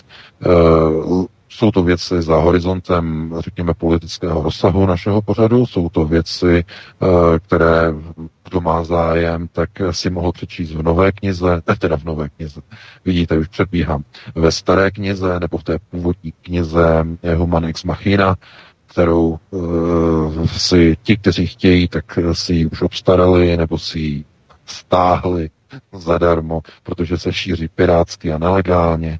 Uh, mně je to jedno, mě to nevadí, ale jak říkám, tím, že si zakoupíte tu knihu, tak přispíváte mimo jiné na provoz Aeronetu, pochopitelně, a pomáháte vlastně i vlastně nakladateli no, který vlastně, nebo vydavateli, tak, který vydává samozřejmě, tak Adamovi tím taky pomáháte, že si legálně koupíte a že si to nestáhnete někde z nějakého úložiště. Tady to, ale to je jedno, to není důležité. Důležité je, že se dostanou ven ty informace, které vlastně se mají dostat, které jsou venku a lidé, kteří se o to zajímají, tak uh, se dozví nějaké ty informace z té první knihy, no a hlavně z té druhé. Uh, znovu já říkám, že tu druhou knihu já pojímám trochu jinak. Ta nebude pro všechny. Eh, jak říkám, pokud vás neoslovila ta první, tak ani nemá cenu si objednávat eh, tu druhou, eh, protože já se snažím ukázat lidem v té druhé knize už některé souvislosti, které budou neakceptovatelné pro lidi, kteří věří bezmezně Bibli. Bude velmi mnoho lidí bude naštváno, jsou tam věci, které eh, zvednou ze židle některé ukotvené systémy, eh, které máte některé představy o světě, o fungování, o úloze lidské rasy, o úloze člověka, když se narodí a tak dále, o neschopnosti a nemohoucnosti národu vymanit se z některých jařem, do kterých jsou uvrhnuty po, po celá staletí. Jsou tam ale i řešení uvedená, to znamená, Eh, jakým způsobem řešit některé poslední problémy, které jsou ve společnosti, jako návody nebo některé návrhy, možných řešení, že za čas, za 10, 20, 30 let někdo tu knihu vytáhne a řekne, tenhle ten způsob řešení, technologického řešení, třeba řízení moci, by vyhovoval naší společnosti, která je na to už připravena a můžeme tento návrh akceptovat a implementovat. Já si myslím, že pokud by něco takového se podařilo, tak minimálně takové ty, tyto knihy budou mít smysl a význam. Takže já bych tady to tedy ukončil, předal bych tě slovo Vítko a pustili bychom do vysílání dalšího posluchače. Tak máme nikoho takového, Petře? Ano, máme. Tak eh, dobrý večer, já vás zdravím, jste ve vysílání, můžete hovořit. Dobrý večer, zdravím vás chlapi, tady posluchač z Moravy. Chtěl jsem se zeptat na tu uh, otázku ohledně té antihmoty, jak o ní pan VK hovořil. Uh, jde mě o to, že mluvil o tom, že uh, antihmota se dá nějak skladovat, ale podle mě antihmota je vlastně opak hmoty a vlastně při kontaktu s hmotou anihiluje takzvaně a tím vytváří tu energii. A proto by mě zajímalo, jak je možné antihmotu skladovat, když vlastně ji musíte uzavřít v nějaké hmotě a jak se dá potom taková energie udržet. Díky, budu poslouchat. Děkujeme. Já děkuji za dotaz, ale obávám se, že tady v tom krátkém časovém úseku, který máme pro telefonické dotazy, odpověď na to nenajdeme. Ani není možné poskytnout, protože uh, do určité míry tedy v té nové knize se tady tím zabývám, ale uh, co se týče samotného konceptu takzvaného Herešavu, znamená černého slunce, tak uh, i v Talmudu nebo v, řekněme, v něch talmudických eh, konceptech, eh, které v podstatě částečně jsou někdy veřejné, můžete se k ním dostat, ale eh, talmudický koncept je naučný a výukový koncept.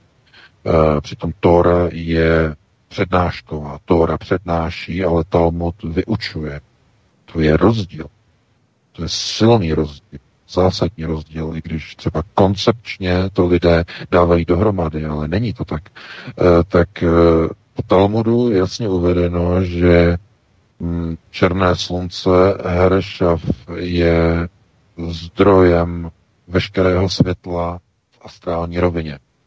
Veškerého světla v astrální rovině, kde je temnota. E, to znamená, není to temnota, je to přítmí. Je to jako když si představíte že šero, tak slunce už zašlo, tak to si představte. Slunce už zašlo, na obzoru jsou maximálně vidět takové ty červánky, slunce zapadá. Je ještě vidět, ale už ne tak, aby se dalo něco dělat. To znamená, je to přítmí. To znamená, to je to světlo, které, ten zdroj, který je v astrální rovině a ano, je to antihmota, nebo můžeme se na to dívat jako antihmota, ale ne nezbytně to z toho důvodu, eh, že k tomu, aby eh, antihmota reagovala s hmotou, tak musí obsahovat Higgsův boson. Higgsův boson je částice, která dává informaci o tíze, o hmotnosti. Je to informace, to proměna, variable pokud uh, hmota, pokud hmoty je Higgsův boson odstraněn, tak antihmota je inertní uh, hmota, která nereaguje. No a manipulace uh, s Higgsovým bosonem je hlavním systémem zkoumání v CERNu. To znamená to, co předepsal Jehuda Lev ve svých spisech, už vlastně ve 14. století, tak je experimentováno v CERNu. No a to už zacházíme opravdu do velkých uh, detailů, na to nemáme teď čas. Pustíme do vysílání dalšího volici. Tak halo, já vás zdravím a vítám ve vysílání. Máte prostor, prosím. Děkuji, posluchač Roman, zdravím vás, pánové všemi tři. Chtěl bych se zeptat pana vedoucího na otázky, na krátky. Eh, četl jsem, že bohatší Němci, ne bohatí, bohatší Němci, že balil kufry. Jestli to znamená, že se potápí a krysy zdrhají. A druhá otázka je, to je taky jednoduchá, že jak pan VK říká, že se podařilo už tomu 11. září udělat tu vyšetřovací ta poroda nebo to, to je věc jedna, ale jestli si myslí, že se, že to dotáhlo do konce, tak aby se řeklo, ten za to mohl, ten za to mohl, ten za to mohl. Děkuji, budu poslouchat. Díky, hezký večer. No, já děkuji za dotaz. Já teda neznám nikoho v okolí, kdo by teda tady utíkal z Německa. Spíš vidím opačný proces, že všichni utíkají sem, což je tragédie úplně, když mluvíme hlavně tady o migrantech, ale e, vznikají takové lepší rezidenční zóny, jako jo, kde jsou Němci a e, nejenom Němci, ale řekněme zámožnější, třeba Turci, jo? Takže vznikají takové e, jakoby, jako nemůže, nemůžeme tomu říkat keta, to ne, ale rezidenční zóny, stejně jako ve Spojených státech máte rezidenční zóny, které jsou segregované má, eh, a používá se k tomu jeden jediný mechanismus, který je legální, výše nájmu, respektive výše, nemo, výše ceny nemovitosti. To znamená, když skupina lidí nechce, aby Eh, aby zákonně se takzvaně, nebo, nebo skupina lidí chce, aby zákonným způsobem pro, měli segregované bydlení, aby se tam nestěhovali chudí a já nevím, černoši a já nevím, hispánci a tak dále, eh, tak nechají postavit velmi drahou komunitu, velmi s drahými paráky a je to celé oplocené, hlídané bezpečnostní službou a tam žijou a bydlí jenom ti bohatí, zámožní, bezproblémový, bezkonfliktní. Tohle je proces, který se bude eh, kopírovat ze Spojených států i sem do Evropy. Eh, je to ale samozřejmě jenom do určité míry, protože ne každý má na to, aby si mohl koupit eh, v bezpečné zóně tu svoji nemovitost, která je za 15 milionů eur. Ne všichni na to mají peníze samozřejmě, takže ti, kteří na tom mít nebudou mít peníze, tak budou postaveni buď před ten model takzvané asimilace, nebo adaptace, to je lepší říct adaptace, e, zvyknout si, že není společnost tak bezpečná, jako bývala před 40-50 lety, a nebo samozřejmě emigrace a exodus. No a víte, že exodus je indukovaný buď tedy společenskými změnami, ale exodus, o kterém my mluvíme na alternativě, nebo minimálně já hovořím, tak je onen, a můžeme říkat, e, planetární exodus, e, kdy se hledají cesty ven z povrchu planety, pod povrch planety a skrze singularitu přenos e, vědomí člověka z jeho poškoditelného nebo netrvanlivého biologického nosiče, biologického těla do mechanického, kovového, eh, řekněme, eh, uložiště v podobě nějakého eh, takzvaného neurálního kvantového počítače, který budete mít v hlavě a budete de facto v modelu jakéhosi androida, který bude de facto žít neomezeně dlouho a nebude potřebovat kyslík, nebude potřebovat běžnou biologickou stravu, bude mu stačit eh, napít se, napít baterie eh, z nějakého zdroje, který může být třeba nevím, slunce nebo jaderný zdroj a tak dále a tak dále. Člověk se tím stane nesmrtelným. Eh, otázka je, jakým způsobem si ten mozek na to zvykne. A ne mozek, nemluvme o mozku, mluvme o vědomí, protože ani ten biologický mozek nebude v nějaké době používán. Bude pouze vědomí to znamená elektrická informace z neurální sítě mozku, z neokortexu bude přenesena do nějakého polovodičového čipu, nějakého velkého úložiště s paralelním přístupem, s paralelní komunikací pro zvýšení rychlosti přenosu a vlastně e, takzvaného výkonu, e, kognitivního výkonu, to znamená, aby netrvalo všechno, já nevím, já nevím, třeba 400 milisekund, ale aby kognitivní reakce byla okamžitá, netrvala déle než 3 milisekundy a tak podobně a tak podobně. Takže to bychom se dostali do dalších e, diskuzí a detailů, na to nemáme čas, pustíme do vysílání dalšího volající. Dobrý večer, já vás vítám ve vysílání, položte otázku. Dobrý večer, Iveta. Prosím pekne, to, čo ste práve teraz povedali, neviem to zopakovať, uh, to by malo nastať zhruba za aký čas a od čoho je to závislé? A jednoduchšia otázka teda pre mňa. Čo sa tie teraz práve deje v Taliansku? Ďakujem veľmi pekne, budem po- počúvať a všetko dobré želám. Dovidenia. Děkujeme. No, já děkuji za dotaz. Eh, no, otázka, kdy bude, pokud mluvíte o masovém rozšíření nebo rozšíření, kdy to začne být reálné, tak to je horizont příštích zhruba 120 až 150 let. To nás ani vás nemusí trápit. To znamená široké rozšíření, takzvané singularity. Ovšem, co se týče pilotních projektů, tak uh, pilotní projekty už uh, existují dnes. Několik osob bylo již provedeno procesem singularity jejich vědomí je nakopírováno do, do technologického zařízení, ale bez toho, aby oni umřeli. Pouze se snaží Google, společnost Google je vlastně lídrem, eh, nakopírovat vědomí svých zaměstnanců do eh, takzvané celulární sítě. To znamená, již dnes to probíhá. Eh, ta singularita bude dokončena ve chvíli, kdy kopie přenesená do stroje už nebude mít svého původce naživu. To je dokončená singularita. Dokud je vytvořená kopie a ta kopie nějakým způsobem je využívána, tak eh, to ještě není singularita. Vy dál žijete a to, co se z vašeho vědomí nachází v neurální síti, je vlastně kopie vašeho vědomí, eh, která se nějakým způsobem vyvíjí v té neurální křemikové síti a eh, většinou se bude vyvíjet nějakým jiným, trochu jiným směrem, než je vaše vlastní vědomí. Vzniká tím potom takzvaná dualita, dualita personality, to znamená duální jedinec.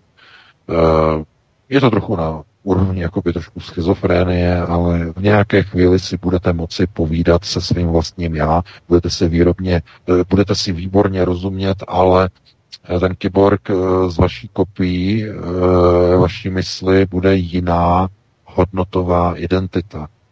Jo, zcela jiná, protože neurální procesy v té křemikové síti vždycky budou probíhat unikátním způsobem. Stejně jako v lidském mozku se unikátně kódují a enkódují uh, jednotlivé elektrické signály, které po neuronových cestách vlastně vytváří nová spojení. No, to by bylo na dlouhou diskuzi, na to nemáme čas, musíme dát prostor dalšímu volající. Jo, a pozor, byla tam ještě jedna otázka, že, Vítku? Uh, jo, z Itálií, z Itálií.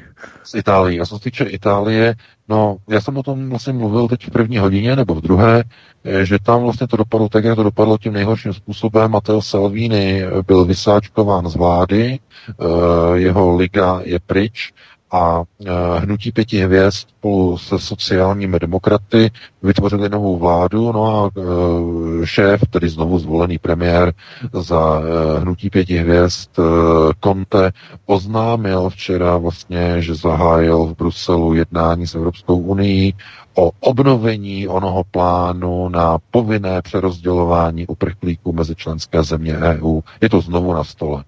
Takže to je tragédie. No a jak k tomu došlo? No, zkrátka,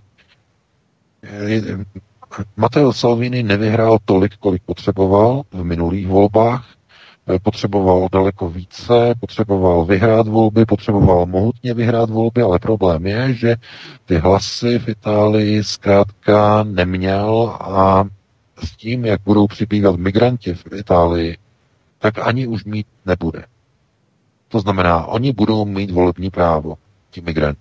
To oni zajistí, globalčik.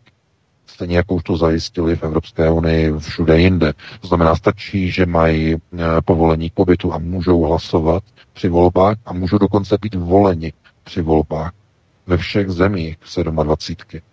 Takže oni to mají nastavený a e, tohle to jsou jakoby jednosměrné procesy. A proč jsou jednosměrné?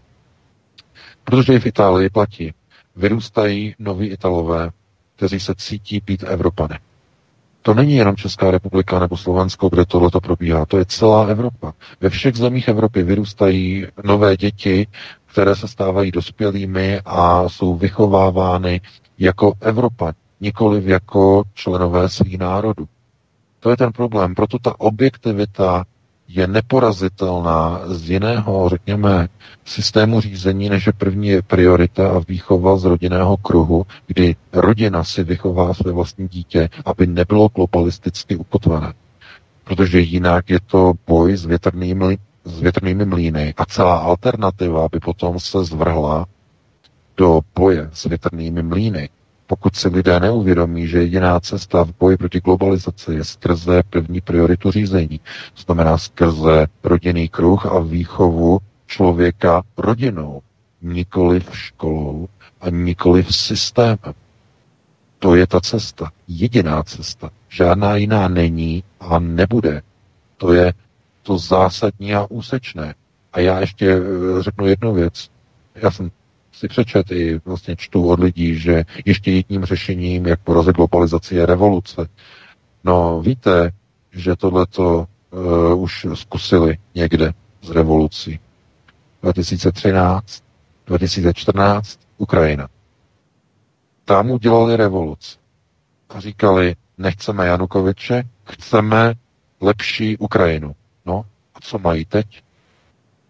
Mají ještě více horšího, než měli předtím. To znamená, ani revoluce vám neudělá lepší společnost, protože proč? Protože ti, kdo dělají tu re- revoluci, jsou vychovaní z toho školství, ze kterého vycházejí. Jak se říká, eh, člověk nepřekročí svůj stín. To nelze. To znamená, že i ti, kteří dělají tu revoluci, jsou vychováni tím evropským systémem, tak jsou skorumpovatelní tím evropským systémem. Jsou skorumpovatelní globalistickým systémem. Jsou skorumpovatelní penězi. Vidíte to dnes, vidíte to denně, vidíte to včera, vidíte to zítra. A lidé nerozumí. Lidé nechápou. Vy zvolíte politickou stranu, která hlásá, že chce vystoupit z Evropské unie. Volby jsou v říjnu a již v prosinci ta strana si udělá velké dostaveníčko v Praze e, s Marine Le Pen e, s, a s, Her, s Hertem Wildersem a oznámí, že společně začnou usal, prosazovat e, nikoli vystupování z EU, ale reformu EU. Pouhé dva měsíce po volbách tohle to udělají. No a co, za co je potom ten volič? No ten volič, který si uvědomuje, k čemu došlo, je za debila. A ti ostatní, kteří si to neuvědomí, tak těm je to vysvětleno, že je to pro jejich dobro. Že to jinak nejde.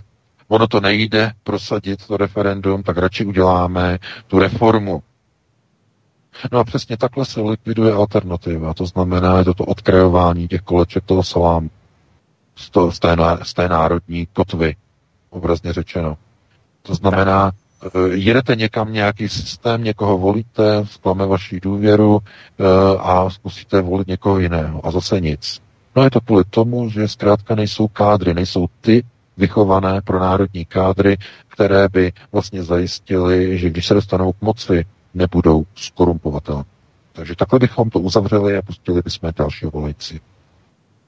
Tak já vás vítám ve vysílání, můžete položit svoji otázku. Dobrý večer. Dobrý večer, všechny vás zdravím, Jarda z Vysočiny. Já bych se chtěl trošku vrátit k tomu 11. září. Takže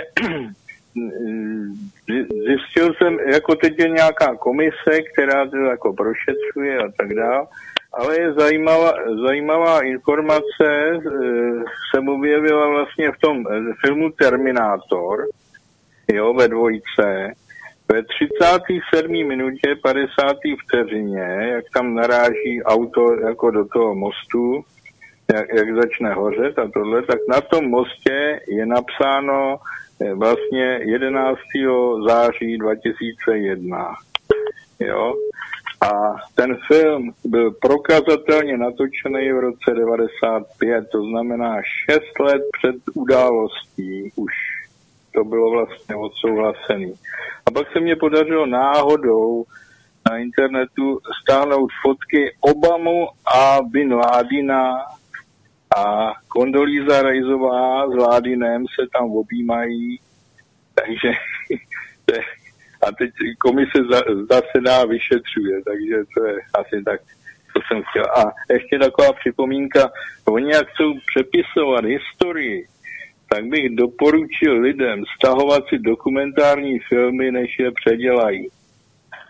Než přepíšou základní věci a, a předělají je podle svýho. Tak. Děkuji za odpověď a budu poslouchat.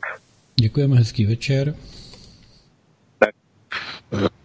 No já děkuji za dotaz, to spíš, bylo, to spíš bylo takové schrnutí, že eh, já nevím ani, ani jako, co by se jako tak dalo nějak jako eh, říkat k 11. září. 11. září je velké téma, já jsem k němu ani nepřipravil žádný článek, protože ani vlastně není důvod, uh, protože každý rok by se něco psalo 11. září. Není to dokonce ani kulaté výročí, je to 18. výročí, takže možná za dva roky, že něco napíšeme, něco zhodnotíme.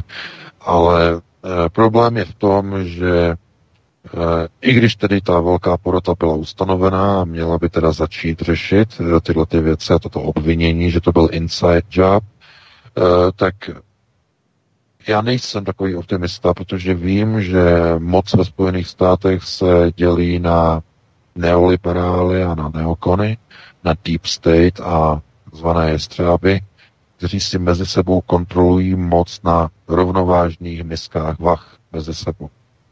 E, ani jeden, ani druhý se mezi sebou nemůže zničit, protože by se zřítily váhy celého mocenského systému v USA. E, obě dvě skupiny jsou na sobě závislé. Proto e, hlasují v kongresu společně. Vy nám a my vám schvalují zákony v americkém kongresu. Ono to není jiné ani, ani v českém parlamentu, mimochodem v mnoha ohledech, mnoha zákonech, ale v těch Spojených státech je to opravdu extrémně nastavené. To znamená, že jakkoliv tam bude v té velké porotě něco odhaleno, média to přebijou, překroutí, řeknou, že je to fake news, je to dezinformační, anebo řeknou, že zdroj těch informací je nedůvěryhodný. Oni, když ví, že nemůžou spochybnit nějaké tvrzení, tak spochybní zdroj a původ toho tvrzení. To je taková stará poučka všech eh, mainstreamových uh, novinářů. Něco se, vám, něco se nám nelíbí a eh, jde to vyvrátit, to tvrzení, zeptá se šéf redaktor a oni mu řeknou, no to se nedá, to je natvrdo, tam jsou pod to doklady. Mm-hmm. No tak aspoň zdiskreditujeme toho, kdo tu špínu vynez ven. On je nedůvěryhodný, lidi řeknou, aha, hm, on je nedůvěryhodný, eh, tohle to má eh, manželku mlátí a eh, zahejbá manželce a v minulosti krat, takže ho takhle prostě tohleto a to nebude prostě potom důležitý a lidi to budou se na to dívat jinak. To znamená, to jsou ty systémy řízení, oni to říkají damage control, a tím je to jakoby potom dané. E, v 11. září je zapojeno tolik lidí a tolik cizích mocností, především Izrael, e, že kdyby se něco mělo jenom z části dostat na veřejnost a být něco odhaleno, tak mnoho lidí zařve a skončí bradou vzhůru. Já nejsem naivní, vím, že bude snaha někomu zacpat hubu, bude snaha jako něco tedy jako zdůvodnit, něco někde bude skritizováno, ale tím to zkrátka hasne, protože aby jsme, není asi, myslím si, vůbec ani čas v dnešní době eh, hrát si prostě někde nějaké iluzorní představy toho, že eh, neokoni a neoliberálové, že si takzvaně vypustí svůj vlastní mocenský rybník. No, kdo dosazuje uh, jednotlivé federální soudce? No, že znovu jsou to prezidenti, kteří jsou volení jedním nebo druhým prezidentem zvoleným za tuhle stranu nebo za tuhle stranu. No a podívejte se na Donalda Trump. Myslíte si, že Donald Trump je ten, který může jít proti systému? Vždyť mu ti federální soudci ruší všechny jeho dekrety proti migraci. Všechny mu zrušili. A, a všechny a nic a nepohnul s nima. A podívejte se, On nemůže si udělat ani vlastní zkusku s Vladimirem Putinem. Nedovolí mu to. Lidi uh, z Deep State a od Neokonu. Nedovolí mu to. Nemá sílu, aby si dupnul a řekl, a já budu mít schůzku s Vladimirem Putinem. A bude to tak, jak já řeknu. A bude ta schůzka bude tady ve Washingtonu. Navzdory já ke vzteku všem. A může to udělat Trump? Nemůže protože oni mu vyslali vzkaz, že když bude dělat problémy, tak zničí celou jeho rodinu.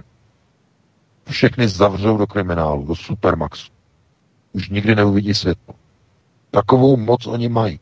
A Trump to ví. To znamená, Trump se stáhnul, A co jediný, co mu dovolí, tak je prostě zbavit se nějakého hodně nepopulárního poradce, jako je teď vyhodil Johna Boltona.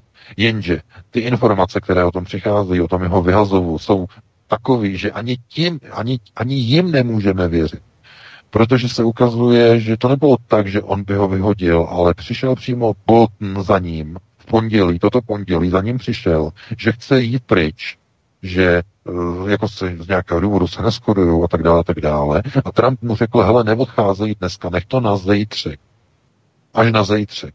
A Trump to oznámil v 6 hodin večer svého času místního, zrovna ve chvíli, když Benjamin Netanyahu v Izraeli, jeho přítel Bibi, zděšeným novinářům vykládal o tom, že když jeho strana vyhraje teď v Izraeli parlamentní volby, tak provede anexi palestinských území, eh, no je to skoro 30% palestinských území na hranici s Jordánskem. Kompletně. To znamená, že se ukazuje, že Donald Trump si nechával vyhazov Johna Boltona až na úterý, a to z toho důvodu, aby e, odtáhl pozornost světových médií od tiskovky svého přítele Bibiho, aby se na něho novináři nesesypali a světová média, aby to bylo přebyto jinou e, obrovskou úžasnou zprávou, kterou je vyhození hlavního poradce Johna Boltona. Takže takhle to schválně nechal Trump na tu, šest, na tu 18. hodinu, zrovna když měl Bibi tiskovku v, v Tel Avivu. Takže takhle je to řízené. A proč Trump pořád říká Izrael sem, Izrael tam, Jeruzalém sem, Jeruzalém tam? No protože i on je pod halachou, jako Miloš Zeman, jako Andrej Babiš, jako mnozí další. Tím je to dané. A pořád si někdo myslí, jako že někdo disponuje nějakou mocí. Ničím nedisponujete, pokud oni vám nedovolí. Pokud oni vás nepověří, být vyvolený a být pověřený znamená mít moc. No a vyvolený kým? A pověřený kým? Lidem pro Boha. Lidem. Jakým lidem? Nenechte se vysmát. Eh, americký lid zvolil Trumpa, co může Trump? Nic. Zakazují mu všechny zákony. Všechny dekrety mu zakazují. A kde je americký lid? Zase bychom mohli použít to slovenské přísloví, to, to vulgární, které vyvolalo tolik debat e, minulý týden z té písničky od uh, slovenské kapely Horký že slíže. Já to nebudu opakovat, aby se nikdo neříkal, ale já jsem to právě říkal minule kvůli tomu, že to, že to přesně sedí na tu situaci, na tu re- realitu lidí, kteří vlastně vědí, že mají něco změnit, ale nechodí k volbám a jsou prostě, jak se říká, v pohodě a mají někde. Jo, mají. A, jako, a tím je to dané. Proto uh, uh, i v Izraeli vlastně oni vědí, že co si rozhodne Bibi, tak eh, Donald mu to odsouhlasí. On to pro něho udělá. No a eh, americká ozbrojená moc je de, facto, je de facto ozbrojenou pěstí světového sionismu. To je vlastně jejich jakoby úderný nástroj, ale eh, s tím Trumpem je to problematické v tom, že Trump je dosazený do funkce amerického prezidenta eh, chasidy. To znamená židy s velkým Ž. Jimi je dosazen, protože jeho rodina je, je pod halachou. Celá Trumpova rodina, Ivanka Trump přijala židovskou víru, ona je pod halachou. Kompletně uh, Vladimir Putin pod halachou. Všichni. To znamená uh, Rusko, Moskva uh, a Bílý dům, nebo Kreml a Bílý dům, to jsou dvě centra židovské chasické moci teď pod současnými prezidenty, kteří tam jsou. Centra chasické moci. No jo, jenže to neplatí o Spojených státech jako celku. Ani o celém Rusku jako celku. To je právě ten rozdíl, že ani v těch Spojených státech není ten prezident ten hlavní, který všechno řídí. To znamená, on když půjde proti globalčikům, proti Deep State, tak oni mají pod palcem všechny federální soudce. Zrušili mu všechny protimigrační dekrety, které kdy vydal. Všechny jsou zrušeny. A jak rychle? To ani nestačilo říct popel a bylo to zrušený. a nemůže jít ani si udělat schůzku s Putinem, protože tomu zase nedovolí neokoni v kongresu. Jedno, druhý. Jedno, druhý. Takže on může jenom dělat to, co mu dovolí. No a pokud si někdo dělá iluze, že třeba v Rusku by to bylo jinak, tak to by bylo hodně naivní. Ale na to opravdu jako nemáme čas. My jsme o tom hovořili několikrát, že jak je to vlastně se sestavováním ruského rozpočtu, proč Vladimir Putin neřekl ani slovo proti Bibimu, když izraelské stíhačky zavinily sestřelení ruského Iljušinu nad Syrií. Byla ta kauza, proč ho omlouval Bibiho. No a tím by to jako bylo dané, ale na to nemáme čas, musíme pustit dalšího volajícího do studia a zodpovědět další otázku, pokud tady máme. Dobrý večer, jste ve vysílání, můžete hovořit. Dobrý večer, tady Honza, posluchač z Prahy chci pozdravit všechny do studia a znovu vám poděkovat za tyhle pořady, které děláte. Máte můj obrovský obdiv a podporu. Eh, rád bych se zeptal na jednu otázku pana VK. Eh, týká se to židovské víry nebo judaistický, jednoho konkrétního rituálu eh, v této víře a sice konkrétně mm, obřízky narozených chlapců malých. Já jsem se snažil dopátrat všechny možné informace a uniká mi jedna věc. Já bych ještě pochopil, kdyby to bylo z nějakých, dejme tomu, hygienických důvodů nebo z nějakých důvodů kvůli horkému klimatu. Ale já tam všude čtu a dozvídám se, že to je z důvodů náboženských. Mně prostě uniká a nedává mi smysl, co je v tom náboženského, takovýmhle způsobem jakoby devastovat malí narozený děti, eh, Tuším, že se tam týká něco okolo té krve, já nechci chodit do detailů, co se tam potom ještě dál děje při té obřízce. Takže asi takhle, bych to schrnul, jestli by mohl pan VK třeba říct nějaký svůj názor, nebo proč se zrovna ta věc v židovském náboženství děje. Takže já vám děkuju a přeju hezký večer, budu poslouchat. Naschledanou. Díky, naschledanou. No. Ha, to je, to je otázka, opravdu to, by, to jsou tak těžké otázky, mm-hmm. jenom velice rychle. Eh, židovská obřízka, takzvaný bris, je smlouva s Bohem. To je ta hlavní funkce vlastně té obřízky. A z čeho to vychází vlastně?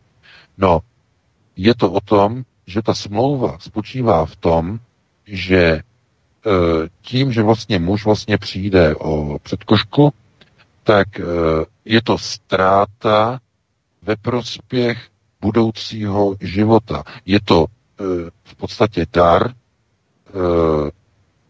oné, řekněme, oné smlouvě s Bohem, kdy já obětuji své tělo pro tebe, ty mě provedeš o ním vlastně Eh, no, v Talmudu by se to řeklo uh, údolím květu, údolím ráje, údolím moří, údolím soli, uh, údolím větru, údolím ohně, tam, kde spočíváš ty na věky věku. A tohleto vůbec nebudeme do toho zacházet, protože tady nebudeme vůbec mluvit o nějakém Talmudu, Eh, pro ně je to jenom přirovnání toho, že vy, když procházíte eh, v podstatě jakoby v té astrální rovině eh, směrem k dosažení v podstatě kontaktu, nebo řekněme do kontaktu, můžeme říkat. Ani bych nepoužíval slovo splynutí s Bohem, jako používá třeba katolická církev, znamená jednobytost, Eh, to je eh, to, to, to není přesný, jako jo, jednobytost, eh, co používá, to je koncept katolické víry. Ale v podstatě jakoby kontaktu s Bohem, to znamená, je to cesta té víry, tak na té cestě musí člen vlastně toho židovského národa přinášet oběti.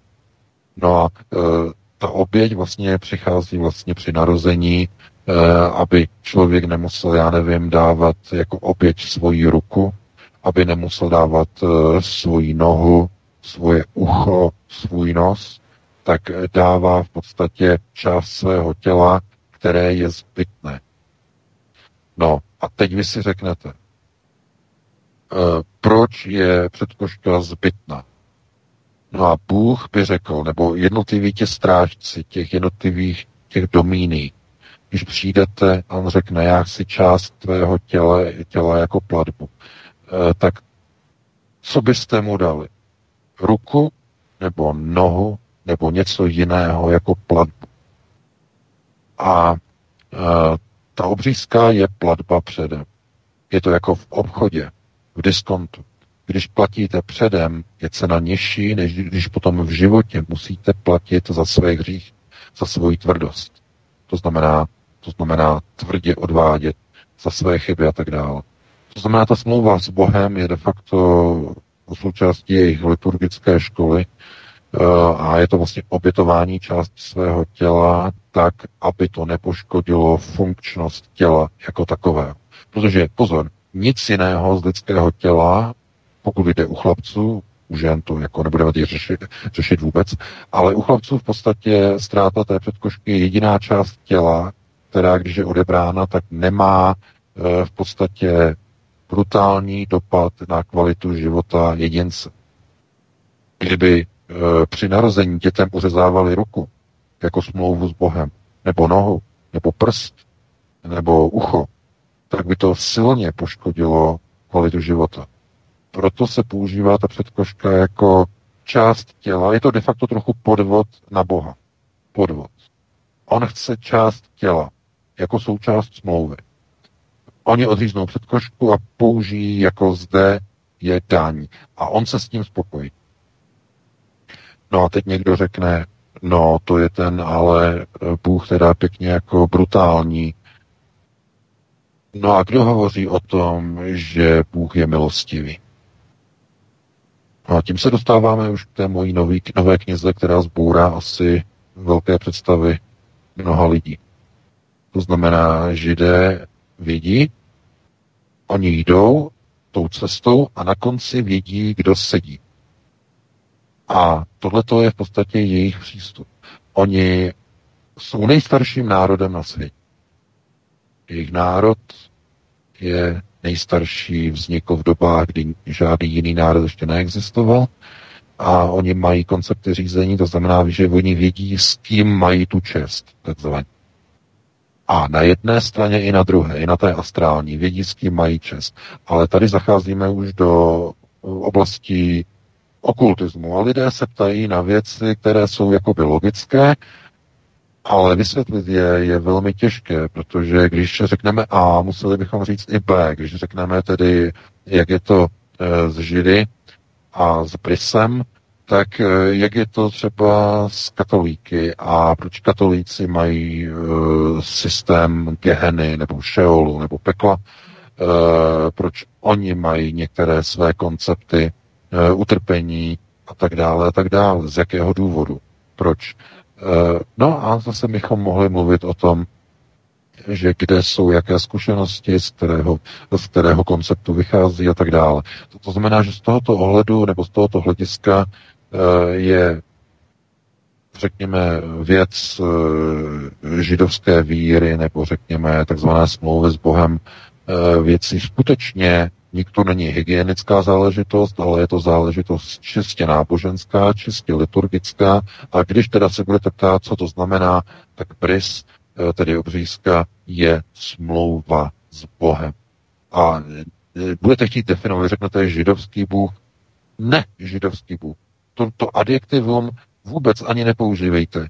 Bůh. Jenom Bůh.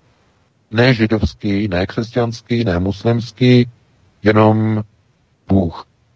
A není důvod odhalovat něco dalšího a říkat e, věci, které by nějak jako to v tom, v tom laborovaly.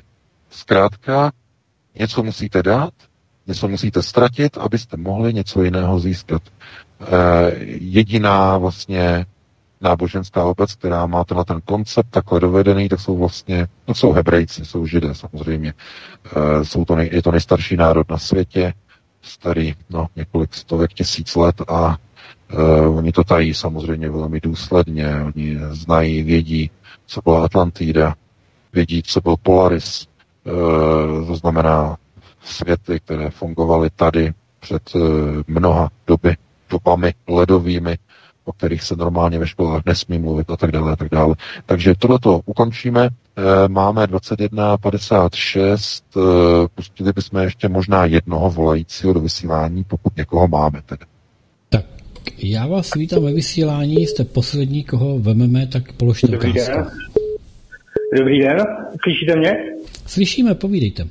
Dobrý, Pavel Schebu. Chtěl jsem se zeptat, v rádiu před třemi nedělemi proběhla zpráva o tom, že německá vláda, no Německo nakupuje milion 800 tisíc tablet eh, takzvaného joditu draselního. To snad já jako bývalý voják, jako všichni, co jsme byli v armádě, víme, co to znamená. Máte nějaký smysl nebo nějaký důvod, proč? Slyšíte mě? Slyšíme, děkujeme za otázku, mějte hezký večer. Mhm. Tak kdybyste byli tak hodně odpověděli na to. Odpověď nějakou rozumnou. odpovíme, to, odpovíme, poslouchejte. Mhm, naschle. Ano, naschle.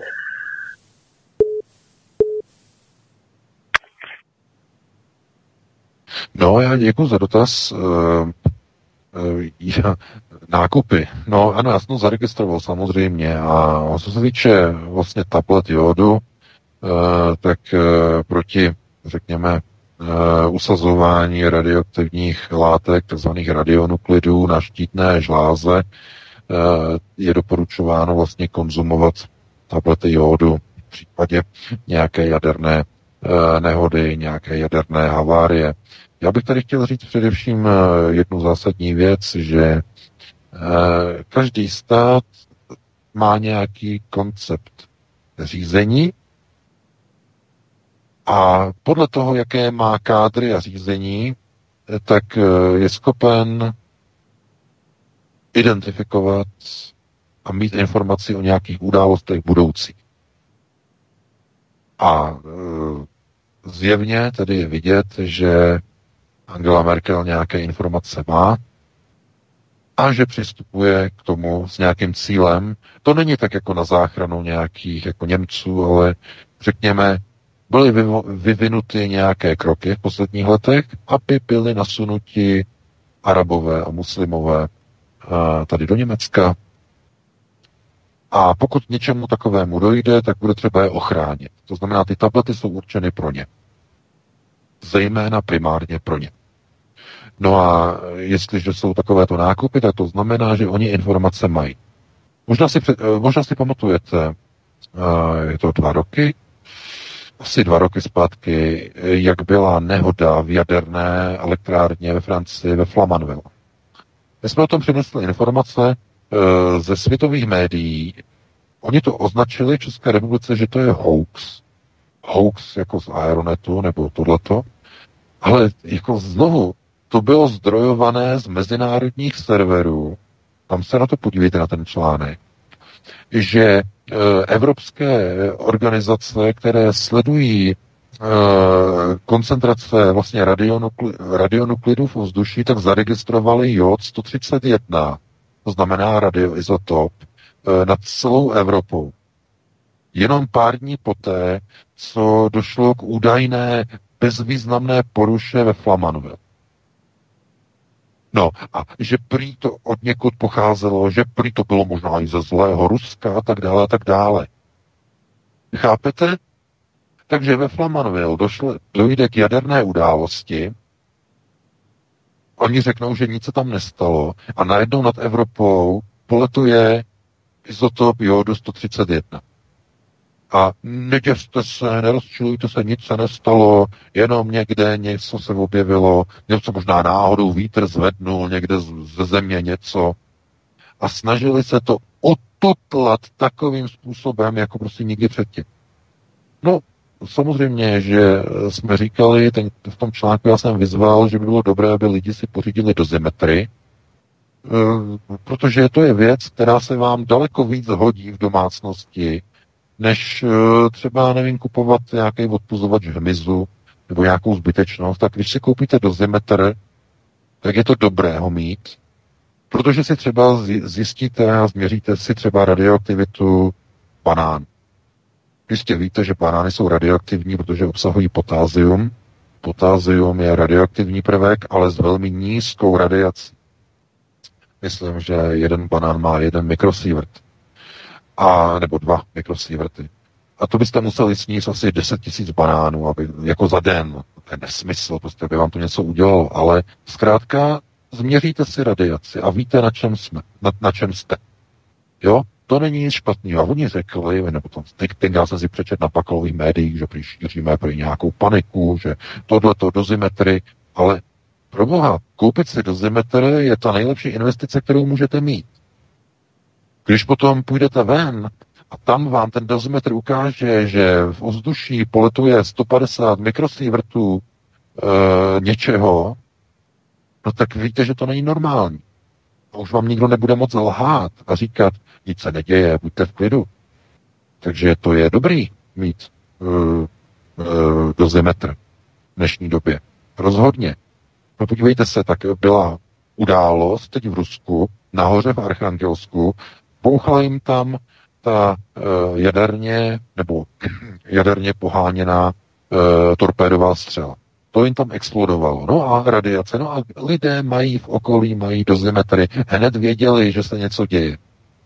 No tak já říkám, že to je dobrá investice. Proč ne? No a co se týče těch tablet, toho jodu, tak samozřejmě ty se berou až ve chvíli, kdy jsou vysoké koncentrace a tohleto a je třeba ochránit lidi. E, tam prostě nikdo neříká, že máte brát okamžitě prostě nějaké jodové tablety. To je nesmysl. Ještě byste si e, tím přidělali nějaké žaludeční problémy. E, ty se nesmí brát jako, jako nějaké bombóny. To je přísně zakázaný, to se nesmí, to byste si ještě víc ublížili. Ale to, že tady Německo nakupuje tablety, zkrátka ukazuje na to, že počítají s nějakou eventualitou, která může mít charakter události ve Flamanville, ve Francii, může mít charakter události v Archangelsku, charakter Fukushimy, anebo charakter nějakého termonukleárního úderu, který někdo někde odpálí, protože někomu takzvaně prdne v hlavě. No a e, zase, no, jak by to vzniklo? Jakým způsobem? No, myslíte si, že neexistují určité scénáře, jak vyvolat válku s Ruskou federací? Provokací? Na Německo dopadnou dvě jaderné rakety a explodují a řeknou, no, byly vypáleny z Kaliningradské oblasti z Ruska a válka je hotová. To znamená, že co se plánuje? No nikdo neví samozřejmě. Varianty válečných jestřábů ve Spojených státech jsou neuvěřitelné. No John Bolton byl odho- odvolán. On chtěl termonukleární údery v zimě, v únoru, chtěl termonukleární údery, e, že budou, jako že to vyřeší problém e, Severní Koreji. No takže takovýhle šílenci, když byli v blízkosti jako bezpečnostní poradci prezidenta Trumpa, tak se může stát úplně cokoliv. A nám budou potom vyčítat na Aeronetu, že lidem doporučujeme zakoupení do zemetru. Když v Americe byli ještě do včerejška u moci, nebo do předevčíra, e, šílenci, kteří chtěli nukleárně bombardovat Severní Koreu. A nám budou říkat, že někoho děsíme. Takže já si doufám, že každý si uvědomuje, e, že alternativa je tady od toho, aby lidi připravovala na horší eventuality. Takzvaně getting ready for worse pro, le, pro horší situace, připravit se. No a e, to je naše úloha. Nejenom proti tomu, jestli někde poletuje Jodec 131, ale i proti tomu, jestli náhodou někde nepoletují nějací migranti. Nějaké dodávky migrantů v noci. Nebo jestli se někde neobjevují e, nějaké věci, které, o kterých by lidé měli vědět. Nebo jestli v noci někde někdo nějaké vedení nějakého městského obvodu potají neodstraňuje nějaké sochy osvoboditelů. To znamená informovat lidi o událostech a připravovat je na horší eventuality a horší souvislosti, protože my tady nejsme od toho, aby jsme říkali, že bude líp. To je lhaní. My musíme říkat, bude hůř. A musíme najít cesty, jak uh, tu situaci takzvaně ustát, a tu budoucnost, která bude horší, jakým způsobem ji manažovat.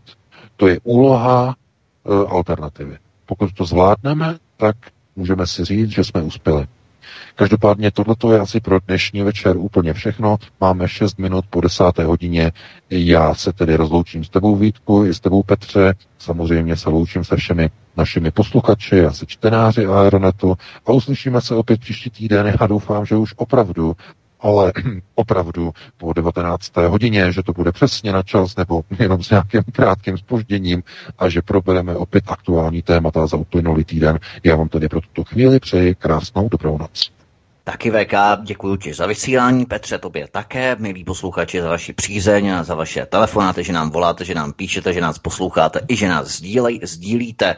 Já jenom bleskově na příští týden nezapomeňte také, jsme tu pro vás jako svobodný vysílač, budeme vysílat detektiva Zbinka Prouska, lovce Šmejdu a také poslance zahrnutí ANO 2011 Patrika Nachera i v rámci organizovaného zločinu a Šmejdu, kterým se vlastně věnuje spolu s detektivem Zbinkem Prouskem z institutu, ale ne Vytázkové, se kterou jsme konec konců také měli rozhovory, stejně tak jako s Ivanem Němcem, statikem, stavebním inženýrem, eh, který dal dohromady vědecký tým, expertní tým stavařů, inženýrů, expertů a všichni dohromady udělali počítačovou simulaci v rámci Martiny Juráňové, která vlastně s tím přišla jako první a udělali počítačovou simulaci na základě které vypočítali že budovy Světového obchodního centra v rámci 11. září spadly volným pádem, že opravdu ten pád byl naprosto mimo jakoukoliv realitu ve srovnání s jinými budovami, které padají určitým způsobem, prostě není to možné. Takže to si prosím poslechněte, přidejte si odběry našich kanálů Svobodného vysílače na YouTube a my se s vámi loučíme. Přejeme příjemný večer, hezký víkend a příští pátek jsme tu, jak VK říká, doufejme, včas po 19. hodině. Zatím a hezký večer. Tak pánové, oběma moc velké díky, vážení posluchači, to je všechno. Nevolejte, už je všechno pryč, už to dneska skončilo, takže mějte krásný večer a dobrý poslech u dalšího vysílání svobodného vysílače. Za chviličku předáváme dál. To vše, Petr Václav Midgard.